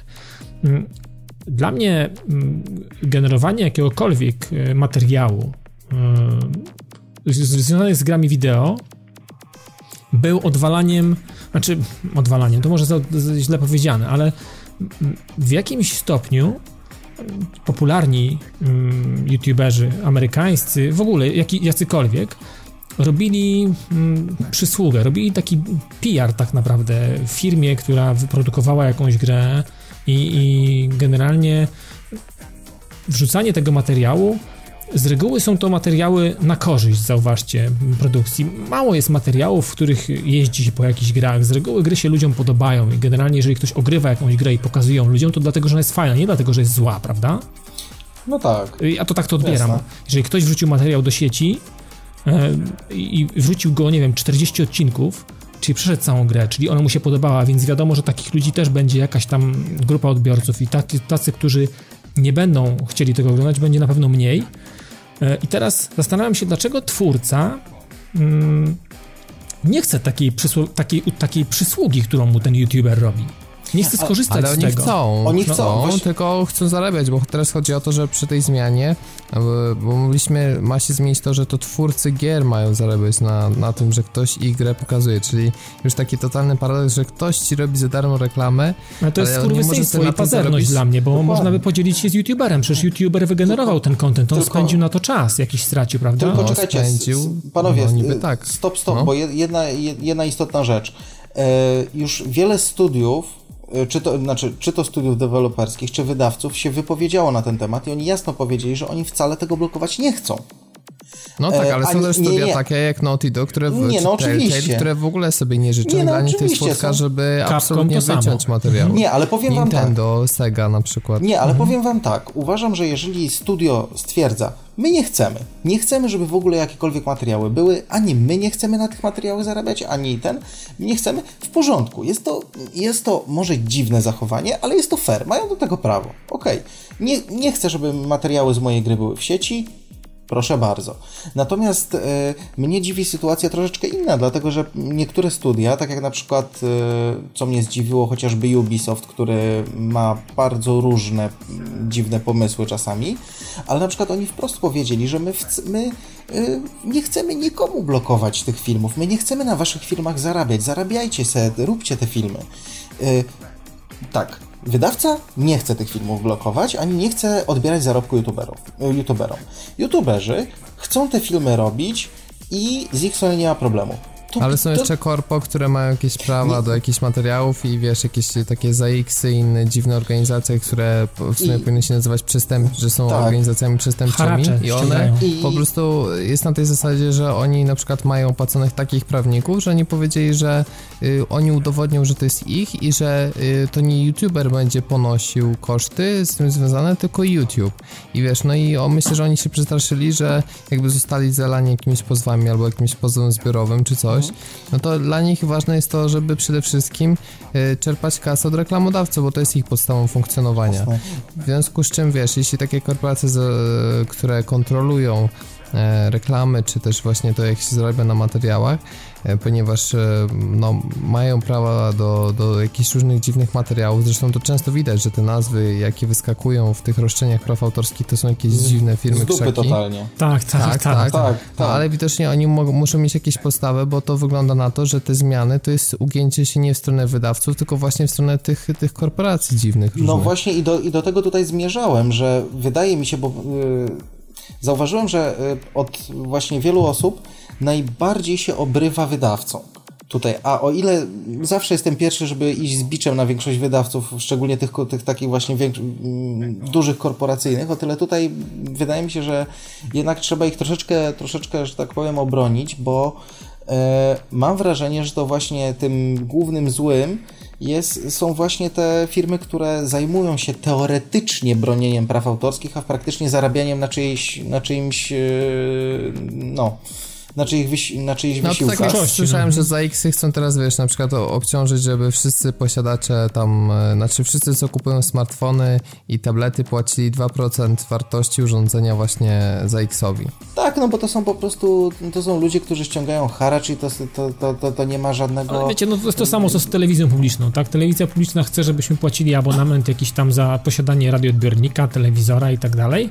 Natomiast e, w takim razie, okej, jeżeli to jest telewizja publiczna i, i to, to już trochę taka, taka lekka dygresja, ale zawsze miałem z tym problem, bo jeżeli to jest faktycznie telewizja publiczna, jeżeli, okej, ja mogę płacić ab, ab, ab, abonament za posiadanie, nie wiem, odbiornika, za oglądanie później jakichś tam materiałów, w takim razie niech oni też zrezygnują z reklam, niech oni się w takim razie utrzymują stricte faktycznie z z wpływów związanych z abonamentem, a nie jeszcze sobie tam generują y, hajs gdzieś tam na boku za pomocą tego, że wszyją mi reklamy albo jestem spamowany jakimiś, jakimiś rzeczami, których ja nie chcę, tak? Ja płacę w jakiś sposób, no. no i chciałbym też, żeby ta telewizja była faktycznie dla mnie, a nie żeby oni sobie oprócz tego na, na moich plecach robili, zbijali sobie jakieś tam majątki, więc to, to jest mniej więcej... Akurat z TVP to ja miałem jakiś taki pomysł i wydaje mi się, że to by lepiej funkcjonowało, tak, tak kończąc dygresję, że mogliby wprowadzić, że opcjonalny abonament radiowo-telewizyjny, ale jak płacisz, to masz dostęp do wszystkich e, materiałów telewizji polskiej przez internet Online. już bez opłat dodatkowych. Na przykład, na przykład. Wtedy to miałoby jakiś sens. Za coś, -hmm. no myślę, miałoby że to, to byłoby lepsze. A tak, wracając, tak wracając jeszcze, sorry, że ci, że ci Dawidzie yy, przerwę, yy, wracając jeszcze troszeczkę do, tych, do tego całego YouTube'a, yy, wydaje mi się ogólnie rzecz biorąc, że mm, jakby też problemem był i dalej, było i dalej jest to, że nie wiem, czy zauważyliście, na YouTubie są bardzo niejasne zasady, jeśli chodzi o reklamy, o wstawianie tych reklam, o zarabianie na tych reklamach. Ja na przykład swego czasu, tak jak tutaj wspomniałem, kanał prowadziłem, to ja od razu mówię, jeśli ktoś by chciał zerknąć, ten kanał jest od dawna nieaktywny, więc tam nic specjalnego nie znajdziecie. No ale miałem na tyle dużo że, tych widzów, że tam dostałem jakieś tam partnerstwo, jakieś tam podstawowe, no, mniejsza o to. Ale w momencie, kiedy przyszło do, do kliknięcia tam, zaakceptowania tej umowy partnerskiej, to tam kompletnie nic nie było o tym, ile ja będę zarabiał, na jakiej zasadzie, w jaki sposób to będzie przeliczane. Nic, zero. No i ja, ciemna, ja mam, ciemna dziura, no. Do, dokładnie, ja mam wrażenie, że w ogóle jakby te zasady y, działania YouTube'a, zasady te finansowe są tak rozmydlone, tak... Y, że YouTube tak broni informacji o tym, jak w ogóle to ma działać, że stąd wynikają te wszystkie te wszystkie nadużycia, niejasności i tak dalej. Bo gdyby to było wszystko wyjaśnione, to jakby sytuacja byłaby też inna. Tak samo z tymi twórcami kontentu. Przecież gdyby, e, gdyby nie wiem, takie Nintendo mogło z góry powiedzieć, krótko, my nie chcemy naszych filmików, e, filmików z naszych gier. Wszystko, co, ma, co, jest, mm, co jest opatrzone, nie wiem, e, taką i taką nazwą, czy tam, nie wiem, Nintendo, Mario, Donkey Kong i tak dalej, i tak dalej, e, ma być automatycznie blokowane, ale w tym momencie jest konkret, tak? Jeżeli jest, znaczy jest ale konkretna... oni to zostawiają i chcą zarabiać na tym, bo nawet się zgłosili i teraz z tego, co widziałem, to filmy, które mają w sobie mhm. fragmenty rozgrywki czy zwiastunów o Nintendo, to po prostu jest roszczenie napisane, że E, te filmy mają treść należącą do Nintendo. No i owszem, możesz albo usunąć ten filmik, ale im się też opłaca, że automat robi tak, no, że te wyświetlenia, które się będą tym generować, no to oni dostają za to kasę. A jak ci się to nie podoba, to owszem, ty sam możesz też usunąć ten filmik. Czyli po prostu są pieprzonymi hienami, po prostu pazernymi dokładnie, takimi. Dokładnie, dokładnie. No tak, no ale z drugiej strony Tomek powiedział, że mają prawo sobie stwierdzić, A... że mają prawo zabronić tego zarabiania Ale, lub dobra. też usuwania. Robert, na logikę. Załóżmy, że jesteś włodarzem Nintendo. Ktoś generuje content, jakikolwiek no, ja, Ale ja mówiłem ci, że to jest Japonia, to nie Ja wiem, ja wiem, tego, nie, ma logiki. Tego, tego nie pomalujesz, ja wiem, to Amelinium. E, natomiast e, jeżeli byłbym twórcą jakiejkolwiek gry i ktoś chce ją pokazywać tam, gdzie ja nie dotrę sam, na 100%, bo nie będę miał albo środków, albo świadomości, że ktokolwiek jest tam zainteresowany w jakimś miejscu na świecie tym tytułem i przez to ktoś wyda jakieś tam dolary na to, żeby kupić moją grę, stary, voilà, zrobiłeś, należy ci się pewna jak, jakaś rekompensata, zapłata za to, że no ja wygenerowałeś tylko te filmy, gdzie jest przejście gry na zasadzie bez żadnego komentarza, prawda? Bo to rzeczywiście mógł być substytut, że co? ktoś ogląda grę na ale wiesz co, wiesz co, ja no, bym tutaj... Co, ja też bym nie wiem, to rozwiązał, no ale... Ja szczerze powiem, ja bym tutaj był bardziej konsekwentny. Ja bym zrobił na zasadzie takiej, że e, właśnie, no sorry, Nintendo samo się podłożyło, więc niech będzie przykład Nintendo, że tak, takie Nintendo może albo zgodzić się na y, filmy z ich, z ich grami, albo nie zgodzić się. Jeżeli się zgadzają, to konsekwentnie. Twórcy mogą na tym zarabiać, y, mogą być dowolne materiały typu let's playe, gameplaye, recenzje, nie recenzje, wszystko, albo stwierdzają, nie zgadzamy się i też konsekwentnie. Ale wiesz co, Nintendo film... powiedziało teoretycznie, że się nie zgadza, ale YouTube tych filmów nie usuwa. Bo też, bo tak na początku no myślę, że... To jest bo to, to... bo to nie chodzi o to, że to jest pazer, pazerność Nintendo koniecznie, to jest pazerność YouTube'a. To w tym sensie, bo oni dostają przecież sporą część tej kasy z reklam, częścią się tylko dzielą, więc jeśli w interesie jest YouTube'a nie to, żeby usuwać wszystkie takie filmy, bo pomyśl sobie, ile w miesiącu nabija się wyświetleń na wszystkich filmów z gier Nintendo. Załóżmy, że to jest, e, nie wiem, kilka milionów. Lekko licząc. Ja, albo kilkanaście milionów. Lekko Dokładnie. licząc. No, co, co dla nich jest naprawdę, wiesz, rewelacyjnym przychodem, więc y, po co? Po co usuwać, skoro wtedy by mieli zero, więc y, ja bym tu bardziej winił pozorność mimo wszystko YouTube'a niż Nintendo. Ale wiesz co, bo to... Dobra, chłopaki, ale, ale, ale kończę z temat, bo to pewnie byśmy mogli gadać w nieskończoność. Jak myślicie, jaki to będzie miał finał? Jak to się skończy? Czy faktycznie dojdzie do jakiejś, jakiejś takiej ugięcia z której ze stron, czy to YouTube'a, czy zmiany systemu weryfikacji kontentu, czy ze strony twórców yy, i właścicieli jakby, można powiedzieć, praw do tych, ja myślę, do tych materiałów, które są wrzucane do YouTube'a. Jak myślicie, jak to się skończy? Bo... Ja myślę, że bardzo szybko pojawi się firma, która ma dużo kasy, y, która postawi serwery w Chinach, zarejestruje działalność w Chinach, roz, rozreklamuje się jako alternatywa dla YouTube'a, która nie blokuje czegokolwiek ale monetyzacja, tu chodzi o monetyzację. Będzie wypłacała pieniądze z reklamy, będzie ciągnęła tam, będą, będzie będą reklamodawców początku, tam? Nie, da, nie będzie reklamodawców, dokładnie. Oczy, na początku nie, ale dadzą jasno, dadzą i reklamodawcom i twórcom jasną sprawę. Eee, to wiecie co, to, to w takim, się może reklam... To nie, no. Tomek, to w takim razie... Yy, Pad TV od nowego roku wykupuje serwer dedykowany i będzie można u nas też zamieszczać materiały, ale nie będziemy można za to nic płacić, ale będzie można też można tam zamieszczać. Będziemy w Polsce. Nie, no, nie wiem, zastanawiam się, czy to jest w ogóle, czy to jest jakikolwiek, czy to faktycznie może się udać w taki sposób, jeżeli mówisz, nie wiem, postawimy serwer na Księżycu i tam prawo nie sięga, albo w jakieś takie miejsce na, na naszej Ziemi, gdzie prawo nie dotknie tego, tego, no tego jest serwera. Tak jak Pirate Bay, które no, widać jak, jak walczy. No. no tak, no Piracka Zatoka no. jakoś trzyma cały czas i żyje i ma jakieś tam co jakiś czas problemy, ale w, nadal pływa to wszystko, więc y, zastanawiam się, czy pojawi się faktycznie taka, taka ciemna alternatywa, taki ciemny, ciem, Ale ciem, ciemny YouTube. Chciałem na przykład, żeby powstała legalna alternatywa, bo dlaczego jest tak, że okej, okay, jeśli YouTube ma takie układy z tymi korporacjami dotyczące treści, a skoro jest tak dużo twórców, którzy nie mają absolutnie nic przeciwko temu, żeby ich gry pokazywać, to jak rozumiem, nie mają nic przeciwko nie tylko jeśli chodzi o YouTube, ale ogólnie w różnych innych miejscach też nie mają nic przeciwko. Bo przecież są serwisy, które mają dedykowane jakieś IGN-y, nie wiem, załóżmy tego typu GameSpoty mają swoje własne wideoplayery, oni się zajmują sprzedażą reklam u siebie, oni mają swoje platformy i też oczywiście muszą uważać na, na prawa autorskie, no ale no to, że twórcy się zgadzają na pokazywanie gier, no to myślę, wiesz, poza tym taki jak Polygon na przykład robi wideorecenzję wszystkich gier, no to robi też wideorecenzję gier Nintendo i ja tutaj nie widzę, że nie wiem, że oni dostają pozew od Nintendo za to, że wykorzystali fragment gameplayu w ich recenzjach, no bo to byłby jakiś totalny absurd, więc mhm. y, myślę, wydaje, że y, a co, co, co przyniesie przyszłość? No twórcy będą pewnie trochę musieli się zmienić. Wydaje y, to jest szansa też dla twórców mniejszych gier.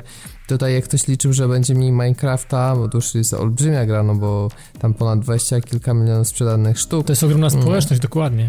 Tak, ale no mhm. no będzie jeszcze więcej Minecrafta, bo twórcy wyraźnie na swojej stronie napisali, że nie mają absolutnie nic przeciwko monetyzacji i, i robienia filmów z Minecrafta, a, a reszta, którzy, nie wiem, robią jakieś let's play, to pewnie więcej jakichś vlogów, zakładam, będzie e, jakichś takich autorskich materiałów, czy na przykład będą kombinować, żeby, nie wiem, na pół ekranu była twarz, a pół ekranu gra, jakieś, nie wiem, zoomowanie, ramki, inne takie. Będzie przez jakiś czas testowanie, może YouTube to ogarnie i i jakoś się rozejdzie po kościach, bo nie jest możliwe dla mnie, że teraz będzie jakiś zjednoczony protest wszystkich twórców i nagle wiesz, będą wspólnie działać przeciwko YouTube'owi albo założą nowy serwis. Nie, też, rozejdzie się po kościach. Nie, no tak rzuciłem sobie, wiesz, bardziej, bardziej dla żartów, natomiast yy, wydaje mi się, że może też mm, jakby efektem, efekt najgorszy może być paradoksalnie dla YouTube'a, dlatego że owszem, ci, którzy już długo zarabiają na YouTubie, yy, taki chociażby właśnie Angry Joe, oni raczej e, będą kombinowali, bo oni, e, no, dla nich alternatywą jest po prostu rezygnacja z tego wszystkiego i układanie sobie, kurczę, życia od początku, tak?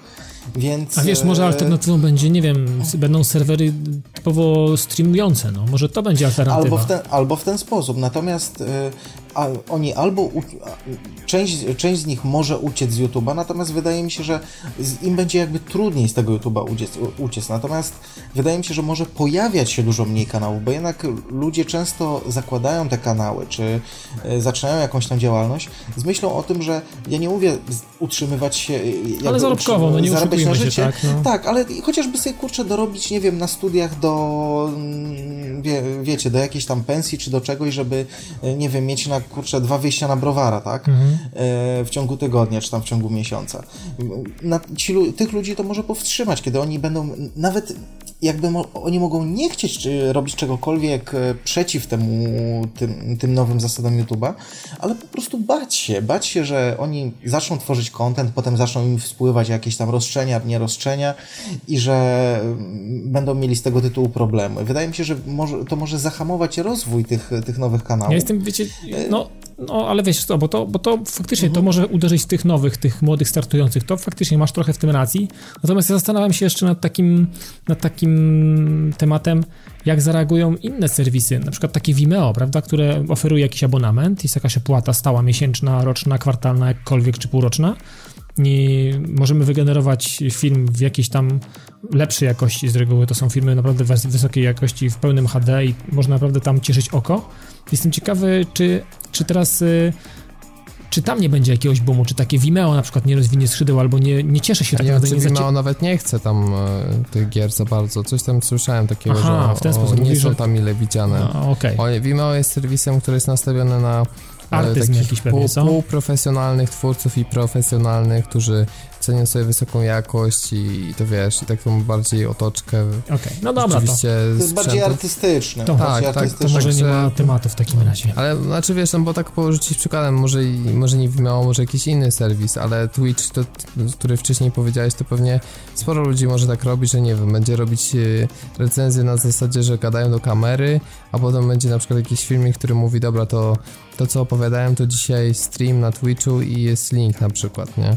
No wiesz, bo Twitch też ma no tak. archiwizację, prawda, materiałów, więc tam można też sobie jakby swój kanał zrobić. Mamy archiwum, mamy highlights, mamy mamy No tak, live, ale to no. też, no ale e, to też jest kwestia migracji, wiesz, no do YouTube'a są ludzie przyzwyczajeni, nie każdy lubi streamy, na streamie jest jednak e, to wszystko takie luźniejsze i jeśli chcesz coś przekazać konkretnego grze, no to to jest zupełnie inna forma i to jest też dużo mniej strewialne, jak ktoś w danym momencie nie może, tak, ten filmik na YouTubie sobie ogląda wtedy, kiedy chce i to no jest tak. cała idea tego, tej, tej współczesnej telewizji, tak nazwijmy, że ja sobie dobieram materiał do siebie, a streamy to znowu jest powrót do tego, że jest jakaś ramówka, jest określony moment i, i ty musisz mieć czas y, jakiś zarezerwowany, żeby, żeby o takiej grze się dowiedzieć, więc... No, no tak, to, to jak telewizja, jak radio, jak radio i tak dalej. No wiadomo, no to, to wymaga pewnej dyscypliny już od odbiorcy, prawda, więc... Y, no i to jest, no i automatycznie ileś tam osób odpada. No Zgadza i, się. No i to jest strata dla graczy. A jeszcze tak wątek y, naszego kanału, bo, bo on tam jakoś sobie funkcjonuje, przebił tysiąc subskrypcji, za co dziękujemy ostatnio. Ostatnio strasznie jakoś tam zaczęliście walić na ten kanał, nie wiem, nie wiem, nie wiem dlaczego, no ale okej, okay, niech się tak dzieje, ja nie mam nic przeciwko.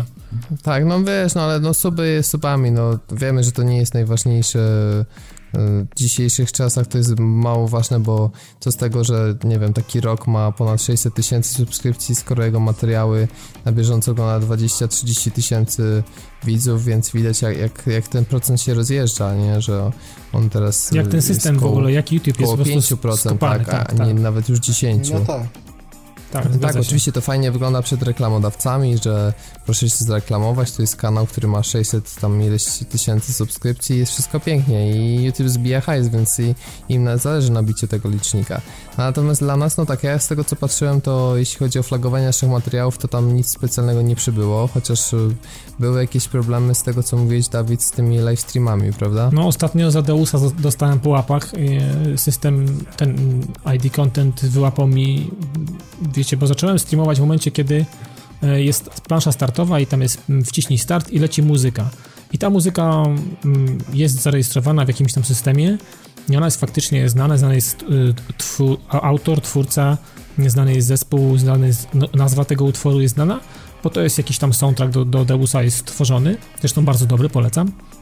I zostało to mi, wiecie, to zostało w ten sposób, że w trakcie streama. Stream został mi przerwany i zatrzymany, więc nie mogłem kontynuować streama i to było takie trochę niefajne dla mnie, bo musiałem wznowić to i gdzieś tam od środka już grę wpuszczoną włączyć, prawda, więc informacja jest dla mnie taka, jeżeli chcę teraz jakiekolwiek generować live, to mam taką belkę pomarańczową, że system id content, ID content, nie id content, tylko ID content wyłapał w ciągu ostatnich 6 miesięcy naruszenie jakichś tam praw e, z mojej strony i jeżeli to się powtórzy jeszcze raz, to mogę utracić albo, albo cały kanał, albo dostęp do jakichś tam materiałów, więc tak naprawdę może się okazać, że z powodu jakiegoś streama w przyszłości, w przeciągu ostatnich y, najbliższych 6 miesięcy może się okazać, że nam kanał zamkną, bo ktoś, y, nie wiem, nieświadomie albo któryś z nas, najprawdopodobniej ja, y, wystreamuje grę, która,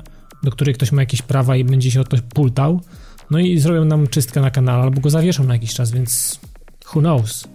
Dla mnie to jest niefajne. Dla człowieka, który nie po to przyszedł na YouTube, żeby zarabiać kokosy i, i kroić no właśnie, hajs. Może wam powiedzieć. mamy włączoną monetyzację, tak, może wam powiedzieć, to, nie... to, jest, to jest 200 zł przez półtora roku zbierane. To nie jest żaden pieniądz dla nas i absolutnie tego nawet nie jesteśmy w stanie w żaden sposób wypłacić, więc to są pieniądze, które no, dla nas w żaden sposób nie zapełniają nam kieszeni, nie, to nie żyjemy z tego, nie kupujemy za to Zresztą, poszaków, no, browarów i tak dalej, bo tego... E, tego kontentu z czasem przestaliśmy generować na YouTube, bo też kwestia była, że no, dużo roboty to zajmowało, a jednak e, stale spadająca ten, ten odsetek ludzi subskrybujących, do których dociera ten materiał, a tak jak jeszcze ostatnio mm, właśnie widziałem materiał Roka na ten temat, to on tam e, robił też badania i, i, się z tym podzielił, że, że w tej chwili YouTube głównie działa na tej zasadzie, że promowani są przede wszystkim ci odbiorcy, którzy komentują i dają te łapki w górę, łapki w dół i tak dalej, więc taki oczywiście no, odbiorca młody, który ma czas na takie rzeczy, a jeśli ktoś po prostu obejrzy materiał, już nieważne czy do końca czy nie, ale nie zostawi żadnego feedbacku, no to jest duże prawdopodobieństwo, że kolejny film już mu się nie wyświetla, szczególnie jak ma dużo subskrypcji. I to, że niestety to działa tak jak na Facebooku, czyli po prostu jest jakiś tam mechanizm, który E, zarządza tym, czy nam się spodoba ten film, czy nie, no to niestety już prowadzi do wypaczeń i stąd właśnie ten spadający współczynnik subskrybentów do, do ludzi, którzy regularnie oglądają, bo dostają, nie? Dokładnie. Także no dla nas to w tym momencie jeszcze dodatkowy argument przeciwko YouTube'owi. No chcielibyśmy, wiemy, że treści wideo są często bardziej strywialne niż chociażby, nie wiem, pisanie czy, czy nagrania audio i to jest jakby też kolejny element y, wzbogacający. Natomiast no musimy jeszcze przemyśleć e, te kwestie, no bo e, pomijając już, nawet jakby nam zabrali możliwość zarabiania na tym, tak mówimy, to dla nas i tak nie jest żaden pieniądz, więc, więc to nie jest e, absolutnie tutaj kluczowa kwestia. Natomiast e, no, te filmy też są blokowane i w momencie, wiesz, narobić się kilka godzin, żeby potem, nie wiem, zmieniać jakąś scenę i znowu renderować i znowu uploadować, to jest wkurzające. Tak, i, i potem, i potem obejrzy to 150 osób, więc to się faktycznie mija z celem. Dobra, chłopaki, tyle chyba, jeżeli chodzi o YouTube'a. E, Ale jeszcze będziemy myśleć, no nie zamykamy tak, totalnie tak, tematu. Tak, oczywiście, tutaj się nikt z tego nie wycofuje, nie wycofuje, nie wycofuje. To, to było dla nas jakieś takie miejsce, w którym mogliśmy wam pokazać coś więcej niż to, co nagrywaliśmy, to, co prowadziliśmy na blogu. Jakaś tam kolejna e, z gałązek naszego, powiedzmy, drzewa padowego, no tak to mogę powiedzieć, no, która gdzieś tam no. wypluwała coś, co mogło być e, według nas ciekawe i warto było się czymś po prostu za nim podzielić. A jak będzie w przyszłości, no to wszystko zobaczymy, jak to się będzie rozwijało. Na razie no, jest niefajnie i niesympatycznie i strach robić cokolwiek, tak naprawdę. Dobra, chłopaki, teraz paczka newsowa. E, trzy newsy. Zaczniemy od konkretnego newsa, bo ni stąd, ni zowąd, ni z gruchy, ni z pietruchy. Pojawił nam się system beto, w wersji beta, ale pojawił się Steama. Pojawił się do ściągnięcia, można sobie zainstalować na, na maszynie, czy to wirtualnej, e, czy, czy fizycznie mm, z pendrive'a. E, ktoś był z was na tyle odważny, że pobrał i zainstalował sobie, czy stwierdziliście, że na razie sobie dajecie siana? Nie, nie, nie. Ja nawet nie, nie tymczasowo, tylko tak konkretnie chcę sobie dać z tym siana, bo... Ja sprawdziłem na wirtualce i generalnie to takie, powiem że to, to faktycznie jest beta i to tak nędznie. Z tych gier, które mam na Steamie, odpaliłem chyba dwie, tylko ty czy trzy. E, z tego co widziałem, znajomi też narzekali, nie mogli poodpalać ja nie wiem, czy to może, może to zastanawiałem się, czy to faktycznie system wirtualny nie pozwala też na jakieś tam, pewnie jakieś tam ograniczenia też wynikały z tego. Natomiast y, ci, co postawili fizycznie e, też mieli problem, żeby odpalić e, wszystkie gry ze swojej biblioteki, więc tak naprawdę no dalej muszą się posiłkować systemem opartym czy to na Windowsie, no, czy tam na Macu, prawda, więc tutaj to jest taki półśrodek. No, więcej jest na tym Macu chyba gier niż na Linuxa. no tak, tak, więc no, ten, widać tak, tak naprawdę ten system na razie no jest taki sobie, no kurczę. No. Myślałem, że faktycznie znaczy, nie może to kwestia bety, no nie wiem. Wiesz, jak dla mnie to jest taki, taki troszkę półśrodek, powiem szczerze, że ja od samego początku byłem, znaczy tak, najpierw ten Steam mnie troszeczkę zajarał, bo myślałem, że e, jak jeszcze nie było jakichś, jakichś bliższych informacji, myślałem, że to, jest, że to będzie taka dystrybucja Linuxa z możliwością oczywiście odpalenia Big Picture, ale że y, jakby ona będzie miała też pełną funkcjonalność taką desktopową. No tutaj okazuje się, że niby ten tryb desktop jest, ale raz, że trzeba go specjalnie odblokować, dwa, że y, tam są jakieś dodatkowe ograniczenia, co więcej, automatycznie się włącza tryb, po włączeniu komputera się ma włączać tryb ten Steamowy, ten Big Picture i tak nie do końca, nie do końca wiem, dla kogo ten system tak naprawdę ma być zrobiony, bo e, no, niektóre, niektóre osoby tutaj tłumaczyły, że to dla tych, którzy chcą e, korzystać z niego w, w salonie, że to ma być zastęp, jakiś zamiennik konsoli, ale, ale tak, jeżeli chodzi o konsolę, to na to jest zdecydowanie za mało gier, żeby to w ogóle przynajmniej moim zdaniem, za mało gier, żeby to w ogóle z konsolą w jakikolwiek sposób konkurowało. Taka no. mocna maszyna, to jest Teamboxa, a będzie działać jakiś Don't Starve i wiesz no tego właśnie, typu No właśnie, Pierdółeczki, takie gry indie, tak? Dokładnie, więc to nie, to nie specjalnie ma sens, y, to jest raz. Druga sprawa jest taka, że y, ten tryb desktopowy, y, on jest z tego co pamiętam oparty na Debianie, w porządku. Tak, ale... na Debianie zgadza się, to jest dystrybucja Debianowa. Tak, ale tam z tego co wiem, niektóre rzeczy są podblokowane, niektórych rzeczy, y, niektóre rzeczy niby można zainstalować, ale też trzeba się tam nabiedzić z tym i tak... Ale masz tam normalnie przeglądarkę internetową, czy nie? Normalnie masz, ale tak. chyba, ale ona jest jakoś tak, jakaś dziwna tam z tego co pamiętam jest zainstalowana jak, w jakiejś starszej wersji czy coś, no, nie pamiętam już dokładnie jak no, to wygląda, bo No tak mi na wirtualce nie chciało wszystko chodzić, to nie wiem, mogło to żeby wynikać z tego, że to wirtualka i nie wiem, no to, to w jakiś sposób to, to nie, od, nie, odzwier nie odzwierciedla w 100% fizycznego sprzętu. Natomiast y, to kulało na wirtualce dość słabo i mimo tak, tego, że ustawiłem dość wysokie parametry i zasoby przydzieliłem dość spore i wszystkie rdzenie procesora i dużo RAMu i tak dalej, no to nawet podzieliłem specjalnie tą partycję na mniejsze kawałki, żeby to mm, była jakaś tam większa ilość plików. No to to powiem wam, że tak słabo to chodziło, tak. kurczę. Co wiesz, co więcej, y, z tego co czytałem, oczywiście nie, tutaj, tutaj mówię, własnoręcznie nie testowałem, ale y, z tego co wiem, jeżeli... Nie masz czego żałować. No właśnie tak y, widziałem filmiki różne, jak, jak ludzie to, to testują i tak tak jak mówię, nie wiem do czego miałbym to zastosować, bo... Znaczy powiem tak, no w tej chwili nie da się zrobić tak, że instalujemy tylko Steam OS-a i, i żyjemy na nim. Nie ma no opcji. Trzeba mieć obok Windowsa, niestety. Ale... Trzeba mieć dwa systemy, albo nawet jak ktoś ma więcej, no to w takim razie dochodzi mu kolejny system na dysku. Ale po co mu ten Steam OS, skoro, yy, Steam skoro ma Steam działa aplikacja bardzo tak, podobnie. Dokładnie. Jak nie tak znaczy samo. nie, działa lepiej, według mnie.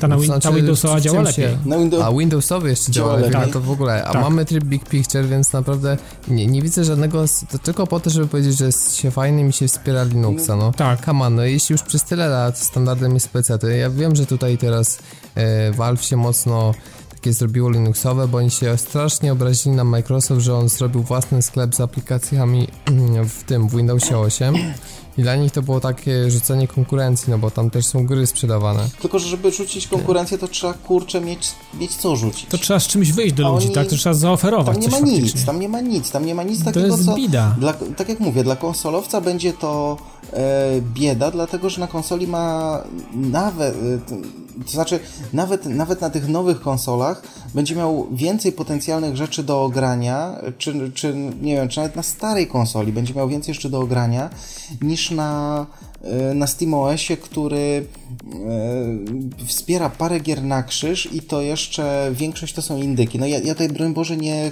krytykuje indyków.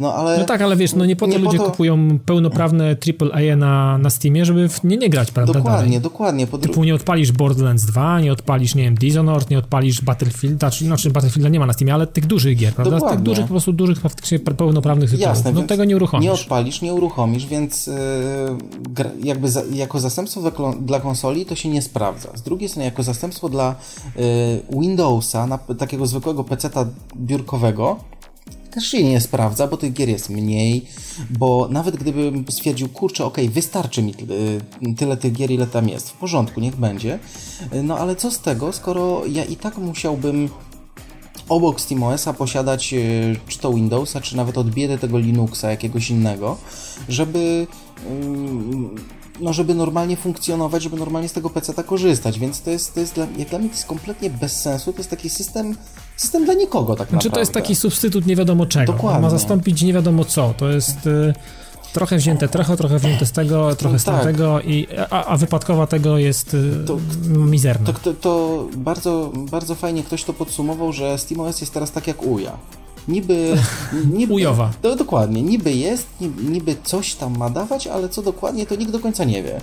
Więc... No to jest nie, tak bardziej marketingowy pomysł, żeby tak wiesz, sobie dodać splendoru i Dokładnie. jakieś prestiżu, niż rzeczywiście jakąś sensowną alternatywę Dokładnie, dla bardziej, że Ale wiecie, no nie wiadomo w jakim, w jakim to kierunku podąży, bo pamiętacie jak wyszedł kiedyś Steam, to też wszyscy, e, po co, co to w ogóle ten Steam jest? Zobaczcie teraz, co się z tego Steama zrobiło przez ostatnie na przykład 10 lat, prawda? Nie no, czy... Ale Valve powiedziało, że nie będzie robić takich meków, że na przykład Half-Life 3 będzie tylko na SteamOS. To już zapowiedzieli, że, że w tego typu zagrania nie uderzą, no to myślę, że to byłby jedyny sensowny pomysł, jakby wypromować. Spięcia, spięcia systemu z jakąś konkretną, z jakimś typowym blockbusterem takim, tak. prawda? Nie, po prostu stwierdzenie, że to jest konkurencyjna platforma do PC i to jest jakby taka ich, no nie tyle konsola, co no takie środowisko dla gier i, i rzeczywiście, no ale twórcy podobno będą tworzyć na tego SteamOS-a, więc być może ogólnie gracze, którzy siedzą na Linuxach, chociaż pewnie ich za dużo nie ma, no to podejrzewam, że przy jakichś drobnych modyfikacjach będą mogli sobie i na innych dystrybucjach i nie mając SteamOS-a też pewnie pograć. Mi się wydaje, że tak naprawdę bez modyfikacji, dlatego że Linux na... E, tfu,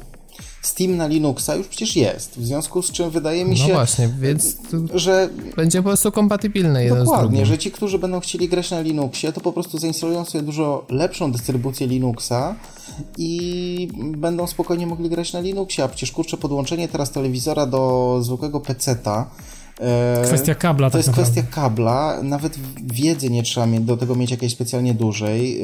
Tryb Big Picture jest, więc ja nie widzę absolutnie żadnego sensu, żeby ten SteamOS instalować. Tym bardziej, że tak jak czytałem, podobno, ale to mówię podobno, nie ma obecnie możliwości, żeby mieć SteamOS-a jako drugi system, że on automatycznie przy instalacji wyświetla Ci monit i kasuje całą zawartość dysku. W związku znaczy generalnie nie, to da się zrobić. Da, da się to, da, da się, da się to zrobić. Da się, bo to można spokojnie zainstalować jakiegoś menadżera w MBR-ze dysku i... Ale jeśli to już w, no ale tu już chodzimy, że to nie, nie jest dla przeciętnego użytkownika. No nie, no, no to trzeba się nakombinować, trzeba wydzielić specjalną, specjalną partycję i tak dalej, więc to Dokładnie. jest już dla kogoś, kto wie, do czego służą pewne narzędzia, prawda? A... Wie, co to jest MBR dysku i tak dalej, więc... Jak? No to jeśli Steam chce wejść masowo dla takiego przeciętnego Kowalskiego, żeby pod telewizor coś położył i żeby to było od Steama i żeby to miało właśnie autorski system, no to to jest dla nich ciężkie, myślę, no na Linuxie. Linux zawsze był raczej taką platformą dla entuzjastów, którzy lubią sobie tam pogrzebać po... i, i, po prostu no, mają jednak e, dużą wiedzę z zakresu. Jasne, po drugie... E, nie wiem, czy to bud budowy systemu przede wszystkim. No. Jasne, po drugie, jeżeli, no. ktoś, jeżeli ktoś ma już na tyle dużą wiedzę, żeby y, wchodzić właśnie w menadżery instalacji, nieinstalacji i inne tego typu rzeczy, i kombinować z, z instalowaniem SteamOS-a jako drugiego systemu, to taki ktoś najprawdopodobniej ma też na tyle dużą wiedzę, żeby włączyć, żeby zainstalować zwykłego Linuxa i czy dopisać, czy nie wiem, czy w jakikolwiek sposób to ogarnąć, żeby taki Linux automatycznie włączał się z uruchomionym Steamem w trybie Big Picture. Czytaj, masz SteamOS-a. No tak, ale wiesz, tak naprawdę jeżeli, jeżeli ktoś ma... chce korzystać z Linuxa, to na pewno postawi sobie lepszą dystrybucję, Dokładnie. która mu odpali, zemuluje mu w Winxie, czy w czymkolwiek zemuluje mu Windowsa na potrzeby jego gier. No umówmy się, takich rzeczy się nie robi, nie instaluje, ogarnięty człowiek nie instaluje SteamOS-a po to, żeby grać, kurczę. No nie umówmy się, tak się nie zadzieje. No Tak. przynajmniej nie w, tej, nie, w tej, nie w tym czasie, nie teraz. Tak, a nieogarnięty człowiek zamiast kombinować ze SteamOS-em, to po prostu kupi sobie konsolę i będzie grał bez... jest. Do, dokładnie. I to jeszcze Tak kupi ją najpewniej dużo taniej Także- niż e, Steam Machine. Także na koniec ludzie, ogarnijcie się. Ogarnięty człowiek nie instaluje SteamOS-a. tak Tak. No. możemy to powiedzieć. Podsumowując krótko. Kolejny news e, dotyczy ścigałki. Będzie mowa o Fordzie. Robert, co tam wyczytałeś kolejnego? Bo Tak, znowu no bo Forza to podobno pękła. wspominałem o pękła. tym na Facebooku, tak, bo e, no pamiętacie, gadaliśmy o tym, zresztą pisałem też e, na temat tego, że no nie da się grać w Forze, ponieważ mikrotransakcje zabiły e, radość ze zdobywania samochodów. No i cóż, przynajmniej krok w dobrym kierunku, ponieważ po tej całej aferze i, i to na szczęście dosyć szerokim echem się odbiło i dużo ludzi protestowało, Twórcy zaczęli się tłumaczyć i Microsoft tutaj troszkę umył ręce i powiedział, że nie, nie, nie, nie, my nie na- naciskaliśmy na mikrotransakcje, to jest autorski pomysł, ten, ten.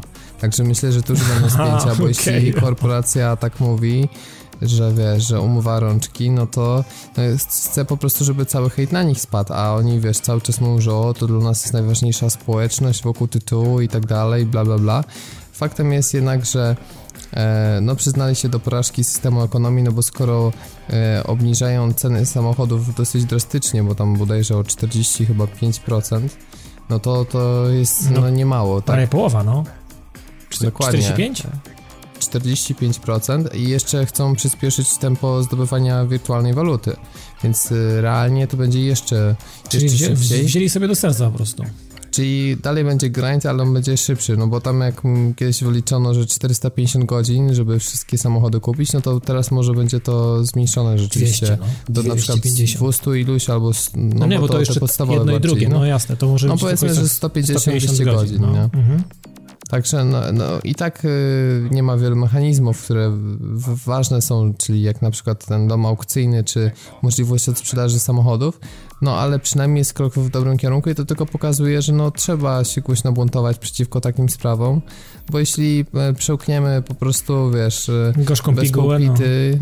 Ale wiesz, wszystko co nam rzucą, no to, to będą się dalej próbowali, wiesz, y, y, kolejny krok postawić, a teraz myślę, że po tym co ten, ten zobaczyło jaki był hejt i jak y, być, mam nadzieję, spadła im sprzedaż i, i też jakby skojarzenia z ich studiem deweloperskim mocno się ochłodziły, stosunki z graczami, no to mam nadzieję, że oni się 10 razy zastanowią, zanim wrzucą coś tego typu. Wydaje mi się, że to było zrobione dlatego, że był start nowej konsoli. I jak jest start nowej konsoli, to wiadomo było, że i tak sprzedaż tych tytułów nie będzie jakaś wybitnie wysoka. W związku z czym wydaje mi się, że oni po prostu stwierdzili, ok, zobaczymy ile z graczy możemy wyciągnąć. Znaczy tak, mi- ja to już I- mówiłem też Robertowi, to... Ale wizerunkowo ile stracili na A no to wiesz, tak, warte? oczywiście. Dlatego też mi się tak wydaje, to co powiedział Tomek, mi się wydaje, że to tak na zasadzie zobaczmy jak daleko jesteśmy w stanie się jeszcze posunąć, jak, jak, jak wiele jeszcze zniesie ten gracz, i jak wiele można z niego wyciągnąć, więc mi się wydaje, Moim że... zdaniem oni założyli, że to nie jest jeszcze za daleko, no bo gdyby, wiesz, nie byli tak bardzo niepewni, to może by się na to nie zdecydowali, a mi się wydaje, że to tak krok po kroku, bo w Forzie już poprzednio były te mikrotransakcje, tylko że oni, no, chcieli zbudować wokół tego cały rdzeń gameplayu, no i widać jak to się skończyło, nie? No, raczej kiepsko dla nich, no. Matnie. Jestem ciekawy, czy odbudują to w jakiś sposób i nie wiem, czy ludzie faktycznie o tym zapomną, bo to rozumiem, wyjdzie jakiś patch, zbalansuje to wszystko po, po naprawie to, co trzeba i... i Ale zobacz, a tutaj Sony, wiesz, ma to, że wyszło Gran Turismo 6, które co prawda też ma mikrotransakcje, ale wyszło, że to jest tak jak w poprzednich Forzach, czyli system nieinwazyjny, który jest opcjonalny i rzeczywiście dla osoby, która nie zajmuje się tym, nie wpływa negatywnie w sposób na zabawę. No i ogólnie jest e, dobrze ocenianym tytułem, więc tutaj jest podwójny taki efekt, tak, że Mhm. z jednej strony Forza zawiodła i jest hejt na nią, a tu się pojawia Gran Turismo, które generalnie w większości przypadków można powiedzieć spełniło nadzieję. Jasne. Dużo ludzi po prostu przejdzie, tak mi się wydaje, samą ochotę. Gdybym miał kierownicę do PlayStation 3, to bym śmigał pewnie Gran Turismo, a tak się pewnie jeszcze trochę wstrzymam, bo, bo jednak e, na padzie się ciężko w to gra. Jasne. Dobra, to tyle o Forzie. No, miejmy nadzieję, że każdy z takich, y, nie wiem, masowych buntów będzie przeradzał się w coś takiego no, pozytywnego dla nas, dla graczy, no bo to jednak jak widać głos ludu tych mm, graczy, fanów serii spowodował to, co spowodował. Miejmy nadzieję, że w kolejnych przypadkach y, będzie zawsze to w jakiś sposób podobnie działało. I że inni będą patrzeć na to, że można na tym stracić, takie jej na przykład spojrzy a propos, nie wiem, Dragon Age 3, czy tam jakiegoś Mass Effecta 4, albo mhm. y, nie wiem, Battlefielda kolejnego i będą się trochę bali. No, no to, to jest, mhm. mam nadzieję, jedyny pozytyw, jaki z tego można wyciągnąć z tej sytuacji. Miejmy nadzieję, że to będzie dla nich też jakiś taki przykład, e, jak nie robić. No. Jak nie działać. Dobra, kolejna rzecz, e, nie wiem od kogo to, od ode Tomka, mnie, od ode mnie, ode mnie. To znaczy, mów Tomek. To, to jest news akurat bardzo krótki, bo e, Project Eternity, jeżeli ktoś wsparł albo chce wesprzeć, e, przerodził się z Project Eternity w Pillars of Eternity. E, gra oczywiście studia Obsidian na Kickstarterze była, była fundowana. E, I teraz tak, pokazali pierwszy, pierwszy trailer gameplayowy, w którym, w którym troszkę tej rozgrywki zostało pokazane. Tak, zgodnie z nowymi trendami, nie za dużo, ale przynajmniej więcej niż tego Quantum Break na VGX tak, było, czyli tam w sumie no tak, 20 tak. sekund tak. można było wziąć. I, na, I zdecydowanie więcej niż Wiedźmina chociażby zresztą, takiej czystej rozgrywki. E, no, ja byłem bardzo pozytywnie zaskoczony, jak, jak to zobaczyłem, dlatego że e, pierwsza myśl, która przyszła mi do głowy, to stary, dobry Baldur's Gate, tylko że w 3D i to takim 2 trzecie 3D, więc e, jakby kierunek dokładnie taki, jakiego oczekiwałem, dokładnie to, to, to co, czym to miało być. I no, tym bardziej się nie mogę doczekać, dlatego że cały styl graficzny, to wszystko jest, y, no, można by powiedzieć wręcz, że na Haman skopiowane z Baldur's Gate'a. Teoretycznie jest Ale to... no wiesz, to tak daleko, tak dużo czasu minęło już od, od wydania Baldura, że y, i brak jest takich jakichś alternatyw, że dla mnie to nie jest absolutnie zarzut. Dla mnie tak samo, dla mnie to jest tylko... Że coś zostało zarżnięte, czy tam inspirowane, bo to myślę, że lepsze jest takie słowo, mniej perioratywne. No, nie, pewnie tak. Znaczy wiesz, no po prostu no mówię jak jest, no jest to... Jest, to jest jak to Mariusz, po prostu Max Kołanko. Jest to, jest to w pewien sposób y, kopia, ale jak dla mnie jest to zupełnie pozytywna kopia, bo bardzo mi brakowało takich gier. Widać, że, to, że jest to rzeczywiście, y, rzeczy, znaczy, że oni rzeczywiście idą z tym duchem, że nie y, jakby nie, nie biorą tylko nazw tych starych gier, żeby siebie zareklamować, tylko naprawdę robią to w, taki, w takim samym stylu i e, no mam nadzieję, na razie, na razie cały czas e, utrzymują tą datę premiery 2014. Tam były przebąkiwania, że to będzie to kwiecień, więc, więc już całkiem niedaleko. No trudno powiedzieć, czy rzeczywiście to będzie jeszcze kwiecień, czy może trochę przesuną, ale wolę, żeby przesunęli o ten, nie wiem, miesiąc, dwa, czy nawet pół roku i żeby, żebyśmy dostali naprawdę świetną grę, niż, e, niż żeby wydali to na szybko. I no co tutaj dużo powiedzieć, no czekam, no. Czekasz. Czekam. Wsparłeś, wsparłeś Czekam. na Kickstarterze? Wsparłeś czy nie? Wsparłem, wsparłem oczywiście, pierwszego dnia. Ja, ja, jeszcze nie wsparłem, ale ja też czekam. Aha. Ja też czekam. Jedyne, co jeszcze trochę może budziło moje obawy, co wy, wydawało mi się, że może lepiej mhm. wyglądać, to są te animacje do czarów i ogólnie do skilli. No faktycznie, te animacje może nie są jakichś takich, nie wiem, mega najwyższych lotów, aczkolwiek... Yy Powiem Ci tak, jak na, jak na Kickstarterowy projekt, to wydaje mi się, że jest naprawdę bardzo, bardzo dobrze. Nie, no jasne, ja tylko się... wiesz, to jest też Obsidian, gdyby to robiło, wiesz, kilku webków jakichś tam przypadkowych, to, to ja bym inaczej też patrzył, no. Oni, mam nadzieję, że te wszystkie mechanizmy RPGowe e, zadziałają, bo to jest dawał z tym radę, a że ta strona techniczna przez to, że to jest mniejszy projekt i że e, jednak konwencja jest taka bardzo oldschoolowa i właśnie taka baldurowa, to spowoduje, że ta gra będzie działać po prostu tak po ludzku, tak, bo no, no pamiętamy co było z Falloutem New Vegas czy z Alpha tak, Protocol, no. Tak, no, tak, tak, że Obsidian niestety jest mistrzem w namnażaniu błędów, których których pierwsze, pierwsze gry na danym silniku nie miały.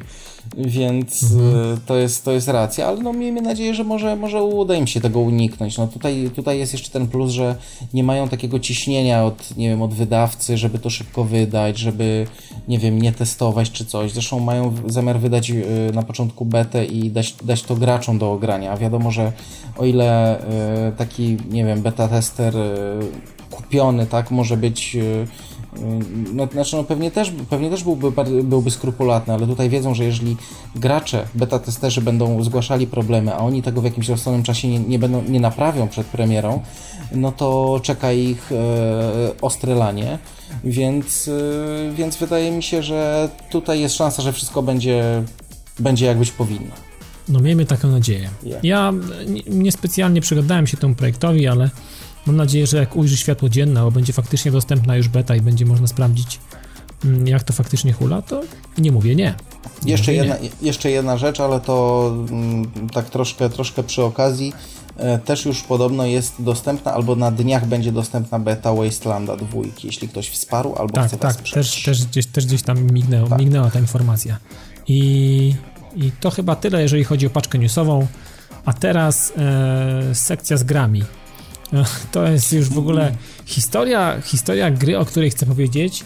Ciągnie się już chyba z szósty odcinek chłopaki, nie? Bo to jak co ja co tak. sześć odcinków wpisuję. Już sama sześć... historia jest Tutaj retro. Już, tak, już cała historia jest już taka retro i trąci mychą. Tak. Tutaj już nawet jak rozmawialiśmy przed podcastem, to yy, ten temat to Dawid chciał już poruszyć jeszcze w momencie, kiedy yy, zaczynałem z tutaj z wami nagrywanie. Tak. tak. To już widziałem ten temat w rozpisce, a teraz yy, i tak z odcinka na odcinek, z, z, odcinka na odcinek tutaj był i tak już Dawida się pytałem, kurde, no to weź to tak po prostu wrzuć od razu z góry, żeby to tutaj było, bo to ten to ogóle, zawsze tu będzie. W ogóle ten odcinek nazwę, na, nazwę Nightlore chyba. Tak, tak, tak, tak, tak, tak. Nightlore, no to pewnie starsi gracze mogą kojarzyć. Dla mnie to jest y, szczególny, szczególny tytuł, bo od tego momentu y, to była, można powiedzieć, pierwsza gra wideo, którą zobaczyłem w życiu.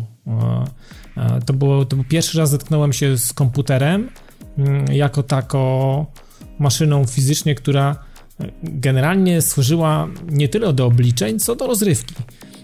I, i to jest, można powiedzieć, no, gra izometryczna, która w rzucie izometrycznym, która polegała na tym, że mm, mieliśmy ogromny, ogromny labirynt, ogromny, ogromną sieć takich mm, po, pomieszczeń, pokoi takich, w których czekały nas, nas różne, e, wiecie, zręcznościowe elementy, do pokonania, ewentualnie walka z jakimiś tam stworkami, czy skaczącymi piłkami, czy z jakimiś kolcami, które gdzieś tam wyrastały na, na jakichś klockach. Trzeba było się po prostu przedostać na, na, na kolejną, na drugą stronę i wyjść y, drzwiami, żeby dostać się do następnego.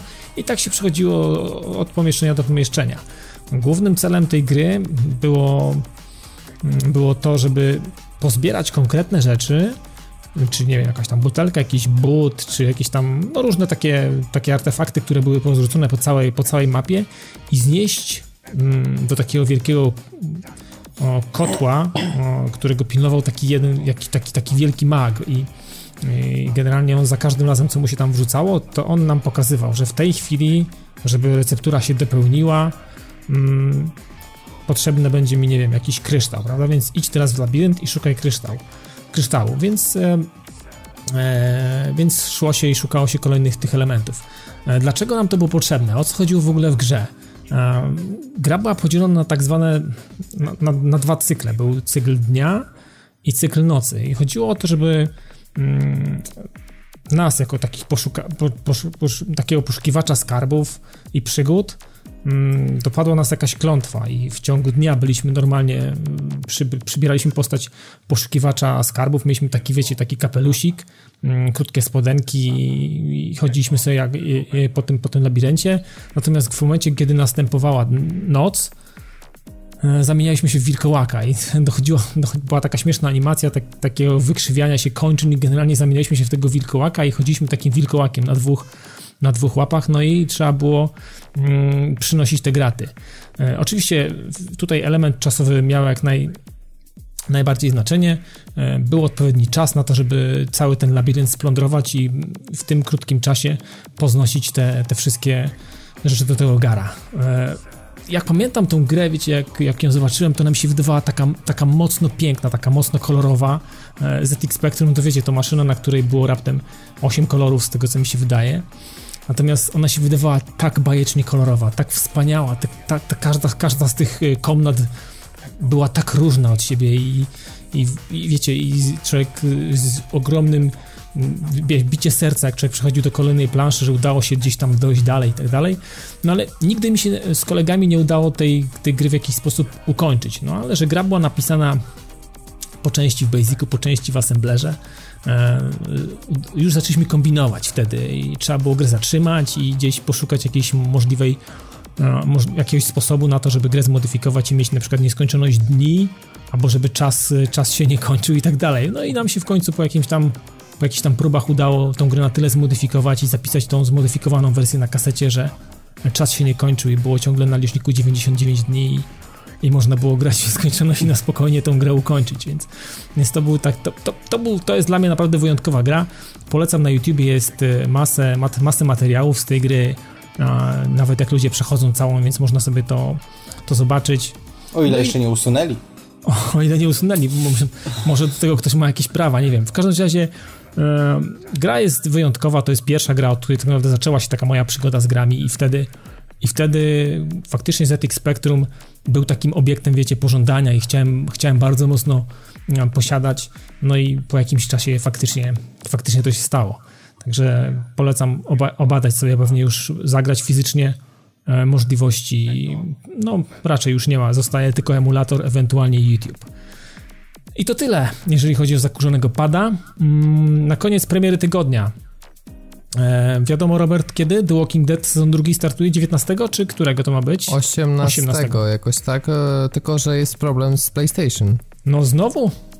Tak, znowu niestety będzie problem z PlayStation, dlatego że gra jest potwierdzona na Steama i na Xbox Live i to ma się wydarzyć właśnie we środę, natomiast e, nawet y, teraz w trakcie nagrania była informacja o premierach na storze w tym tygodniu, to był dopisek, co się pojawia i był e, jeszcze mm, adnotacja, że e, drugi sezon już wkrótce na PlayStation 3 The Walking Dead. Aha, czyli... Także niestety, ale będzie opóźniona premiera, bo cały czas nie jest potwierdzona, a zostały tylko 3 dni, więc y, no nie ma co się oszukiwać. Będzie jakaś obsuwa i oby to nie było długo. Wiecie co, ja, ja, ja, ja The Walking Dead sezon pierwszy miałem ten sam problem. Nie, nie chciałem sobie, mm, nie wiem, zaczynać gry w ten sposób, że ona jest niekompletna, ja nie jestem w stanie grać dalej, nawet jak mam potrzebę, mm, bo wiedziałem, że jak ja siądę do tej gry, to będę chciał ją przejść na raz. I tak się faktycznie stało, kiedy wciągnąłem cały sezon pierwszy, to zrobiłem tą, tą grę w ciągu, nie wiem, nie wiem, dwóch dni, tak, na dwa przejścia sobie ją rozbiłem, te, te, te, te pięć, tam było pięć odcinków chyba. Mm, tego pierwszego sezonu i myślę, że tak samo wstrzymam się w przypadku sezonu drugiego. E, I... A ja mam ochotę pograć i. Tak, będziesz tak sobie w kawałkach to dawkował? Mm, spróbuję dokładnie. Przetestuję, bo do tej pory Yy, robiłem tak, jak ty mówiłeś, że. Ja bym, ja bym chyba nie wytrzymał. Wolałem jako całość, ale teraz chcę po prostu zobaczyć, jak to się będzie sprawować w takiej typowo serialowej formule. No wiadomo, no trzeba niestety czekać dłużej, bo E, te odcinki pewnie będą się pojawiać w takich e, interwałach, nie wiem, miesięcznych czy półtora miesięcznych nawet. No myślę, że no, tak. No ale tak, jeśli w pół roku by się ze wszystkimi wyrobili, to, to byłoby całkiem, całkiem. No mam nadzieję, że, że tempo jednak będzie, tym bardziej, że Telltale sobie no, zrobiło tutaj e, niezły burdel na głowę, bo, bo jednak cztery gry w jednym roku i nie wiem, jak oni to zamierzają ciągnąć. No tam jest Zobaczymy. niezły maraton mają, no. Niezły maraton. No, oby, oby to się nie odbiło na jakości. Mam nadzieję, że te Borderlandsy i e, Gra o Tron są właśnie po to, aby nabić kasę na, na takich e, głośnych e, licencjach, a że te swoje twórcze pokłady będą najbardziej realizować w tych swoich dwóch projektach, czyli e, Wolf Among Us, który przecież chyba, nie wiem, czy jeden, czy dwa odcinki Jeden weszły. na razie. Jeden, no drugi niedługo. No i tego drugiego sezonu The Walking Dead. No dobra. A przecież pierwszy to była dla nas jedna z najlepszych gier 2012 roku. Zgadza się. Ja absolutnie bawiłem się fenomenalnie i, i nie dam nic złego powiedzieć na, na, tą, na, tą, na tą przygodę, którą udało mi się przeżyć właśnie w tym pierwszym sezonie. Absolutnie rewelacja. No, dodatek już był słabszy, więc teraz kwestia tak. jest, mm, oby utrzymali poziom i nas czymś zaskoczyli, bo no bo fajnie, no więcej dobrego. No, czekam z niecierpliwością. Ja też. A ty Tomek czekasz na drugą część? Grałeś w ogóle Szczerze? pierwszą czy nie?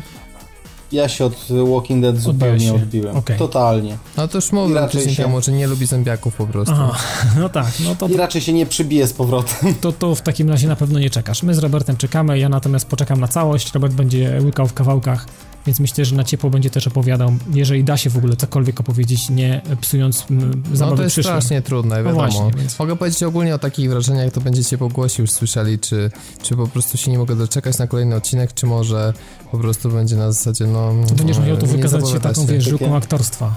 Próbować przelać... Będzie, myślę, że nie będzie aktorstwa, to będzie z serca, wiesz, A, no, no chyba, że tak cię gra chwyci za serce, że będziesz, wiesz, w głosie będzie wyczuwać, czym faktycznie jest i czy warto e, po nią sięgnąć. Dobra, chłopaki. Oby tak było. Dobra, chłopaki, koniec na dzisiaj. Tak myślę. Jeszcze zostały nam standardowo pozdrowienia z naszej grupy padowej. To się załapał dzisiaj trzy osoby, tak jak zawsze bierzemy trzy osoby od góry. Takie podium. Jest e, Seba Cichosz. On cieszy się, że znowu udało mu się załapać. Mm, Chciałby pozdrowić Scypiona. LOL to potęga. Dobra, pozdrawiamy Scypiona. LOL to potęga. Ja mówiłem, że LOL to nie gra, to stan umysłu, ale niech będzie też potęgą. Może tak być. E, Za, załapał się też Piotr Śmiałek dla ludzi oddanych swojej pasji oraz pozdrow dla wszystkich słuchaczy. Także, no, ma wszystkich, wszystkich słuchaczy pozdrawia Pieśmiałek i na koniec Jacek Kaleta, nasz wielo, nie chciałem powiedzieć wieloletni fan, to by źle to zabrzmiało, ale, ale od, od, od dłuższego czasu jeden z, od, z bardziej oddanych słuchaczy e, pozdrawia wszystkich gitarzystów. Także wszyscy, którzy grają na gitarze albo, albo, albo grali i są gdzieś tam w duchu jeszcze, jeszcze gitarzystami, mm, no to, no to Jacek Kaleta pozdrawia wszystkich. E, Standardowo jeszcze zaproszę na padtv.pl, na naszego Facebooka. Mamy też Twittery, mamy też, należymy do Retro Rocket Network i można nas posłuchać, już jutro nawet będzie można nas posłuchać e, w GRM Radio, internetowego projektu chłopaków z Indii. Albo nas właśnie słuchacie. Albo, to nas, albo, albo jak nas słuchacie i to właśnie w tej chwili kończycie nas słuchać, to pozdrawiamy też wszystkich słuchaczy z tamtego miejsca. Ja nazywam się Dawid Maron, prowadziłem ten 81 odcinek podcastu, a ze mną w studiu jeszcze był Robert Fiokowski. Dziękuję bardzo. Jeszcze dodam, że za tydzień nagrywamy świątecznie, także mm, sobie tak luźniej już w atmosferze, ale normalnie z rozkładem lecimy, także spodziewajcie się o standardowej porze. Dokładnie. I jeszcze był Tomek Dietrich. Dzięki, trzymajcie się. Także słyszymy się za tydzień bez żadnych y, problemów w odcinku świątecznym i do usłyszenia. Trzymajcie się, cześć.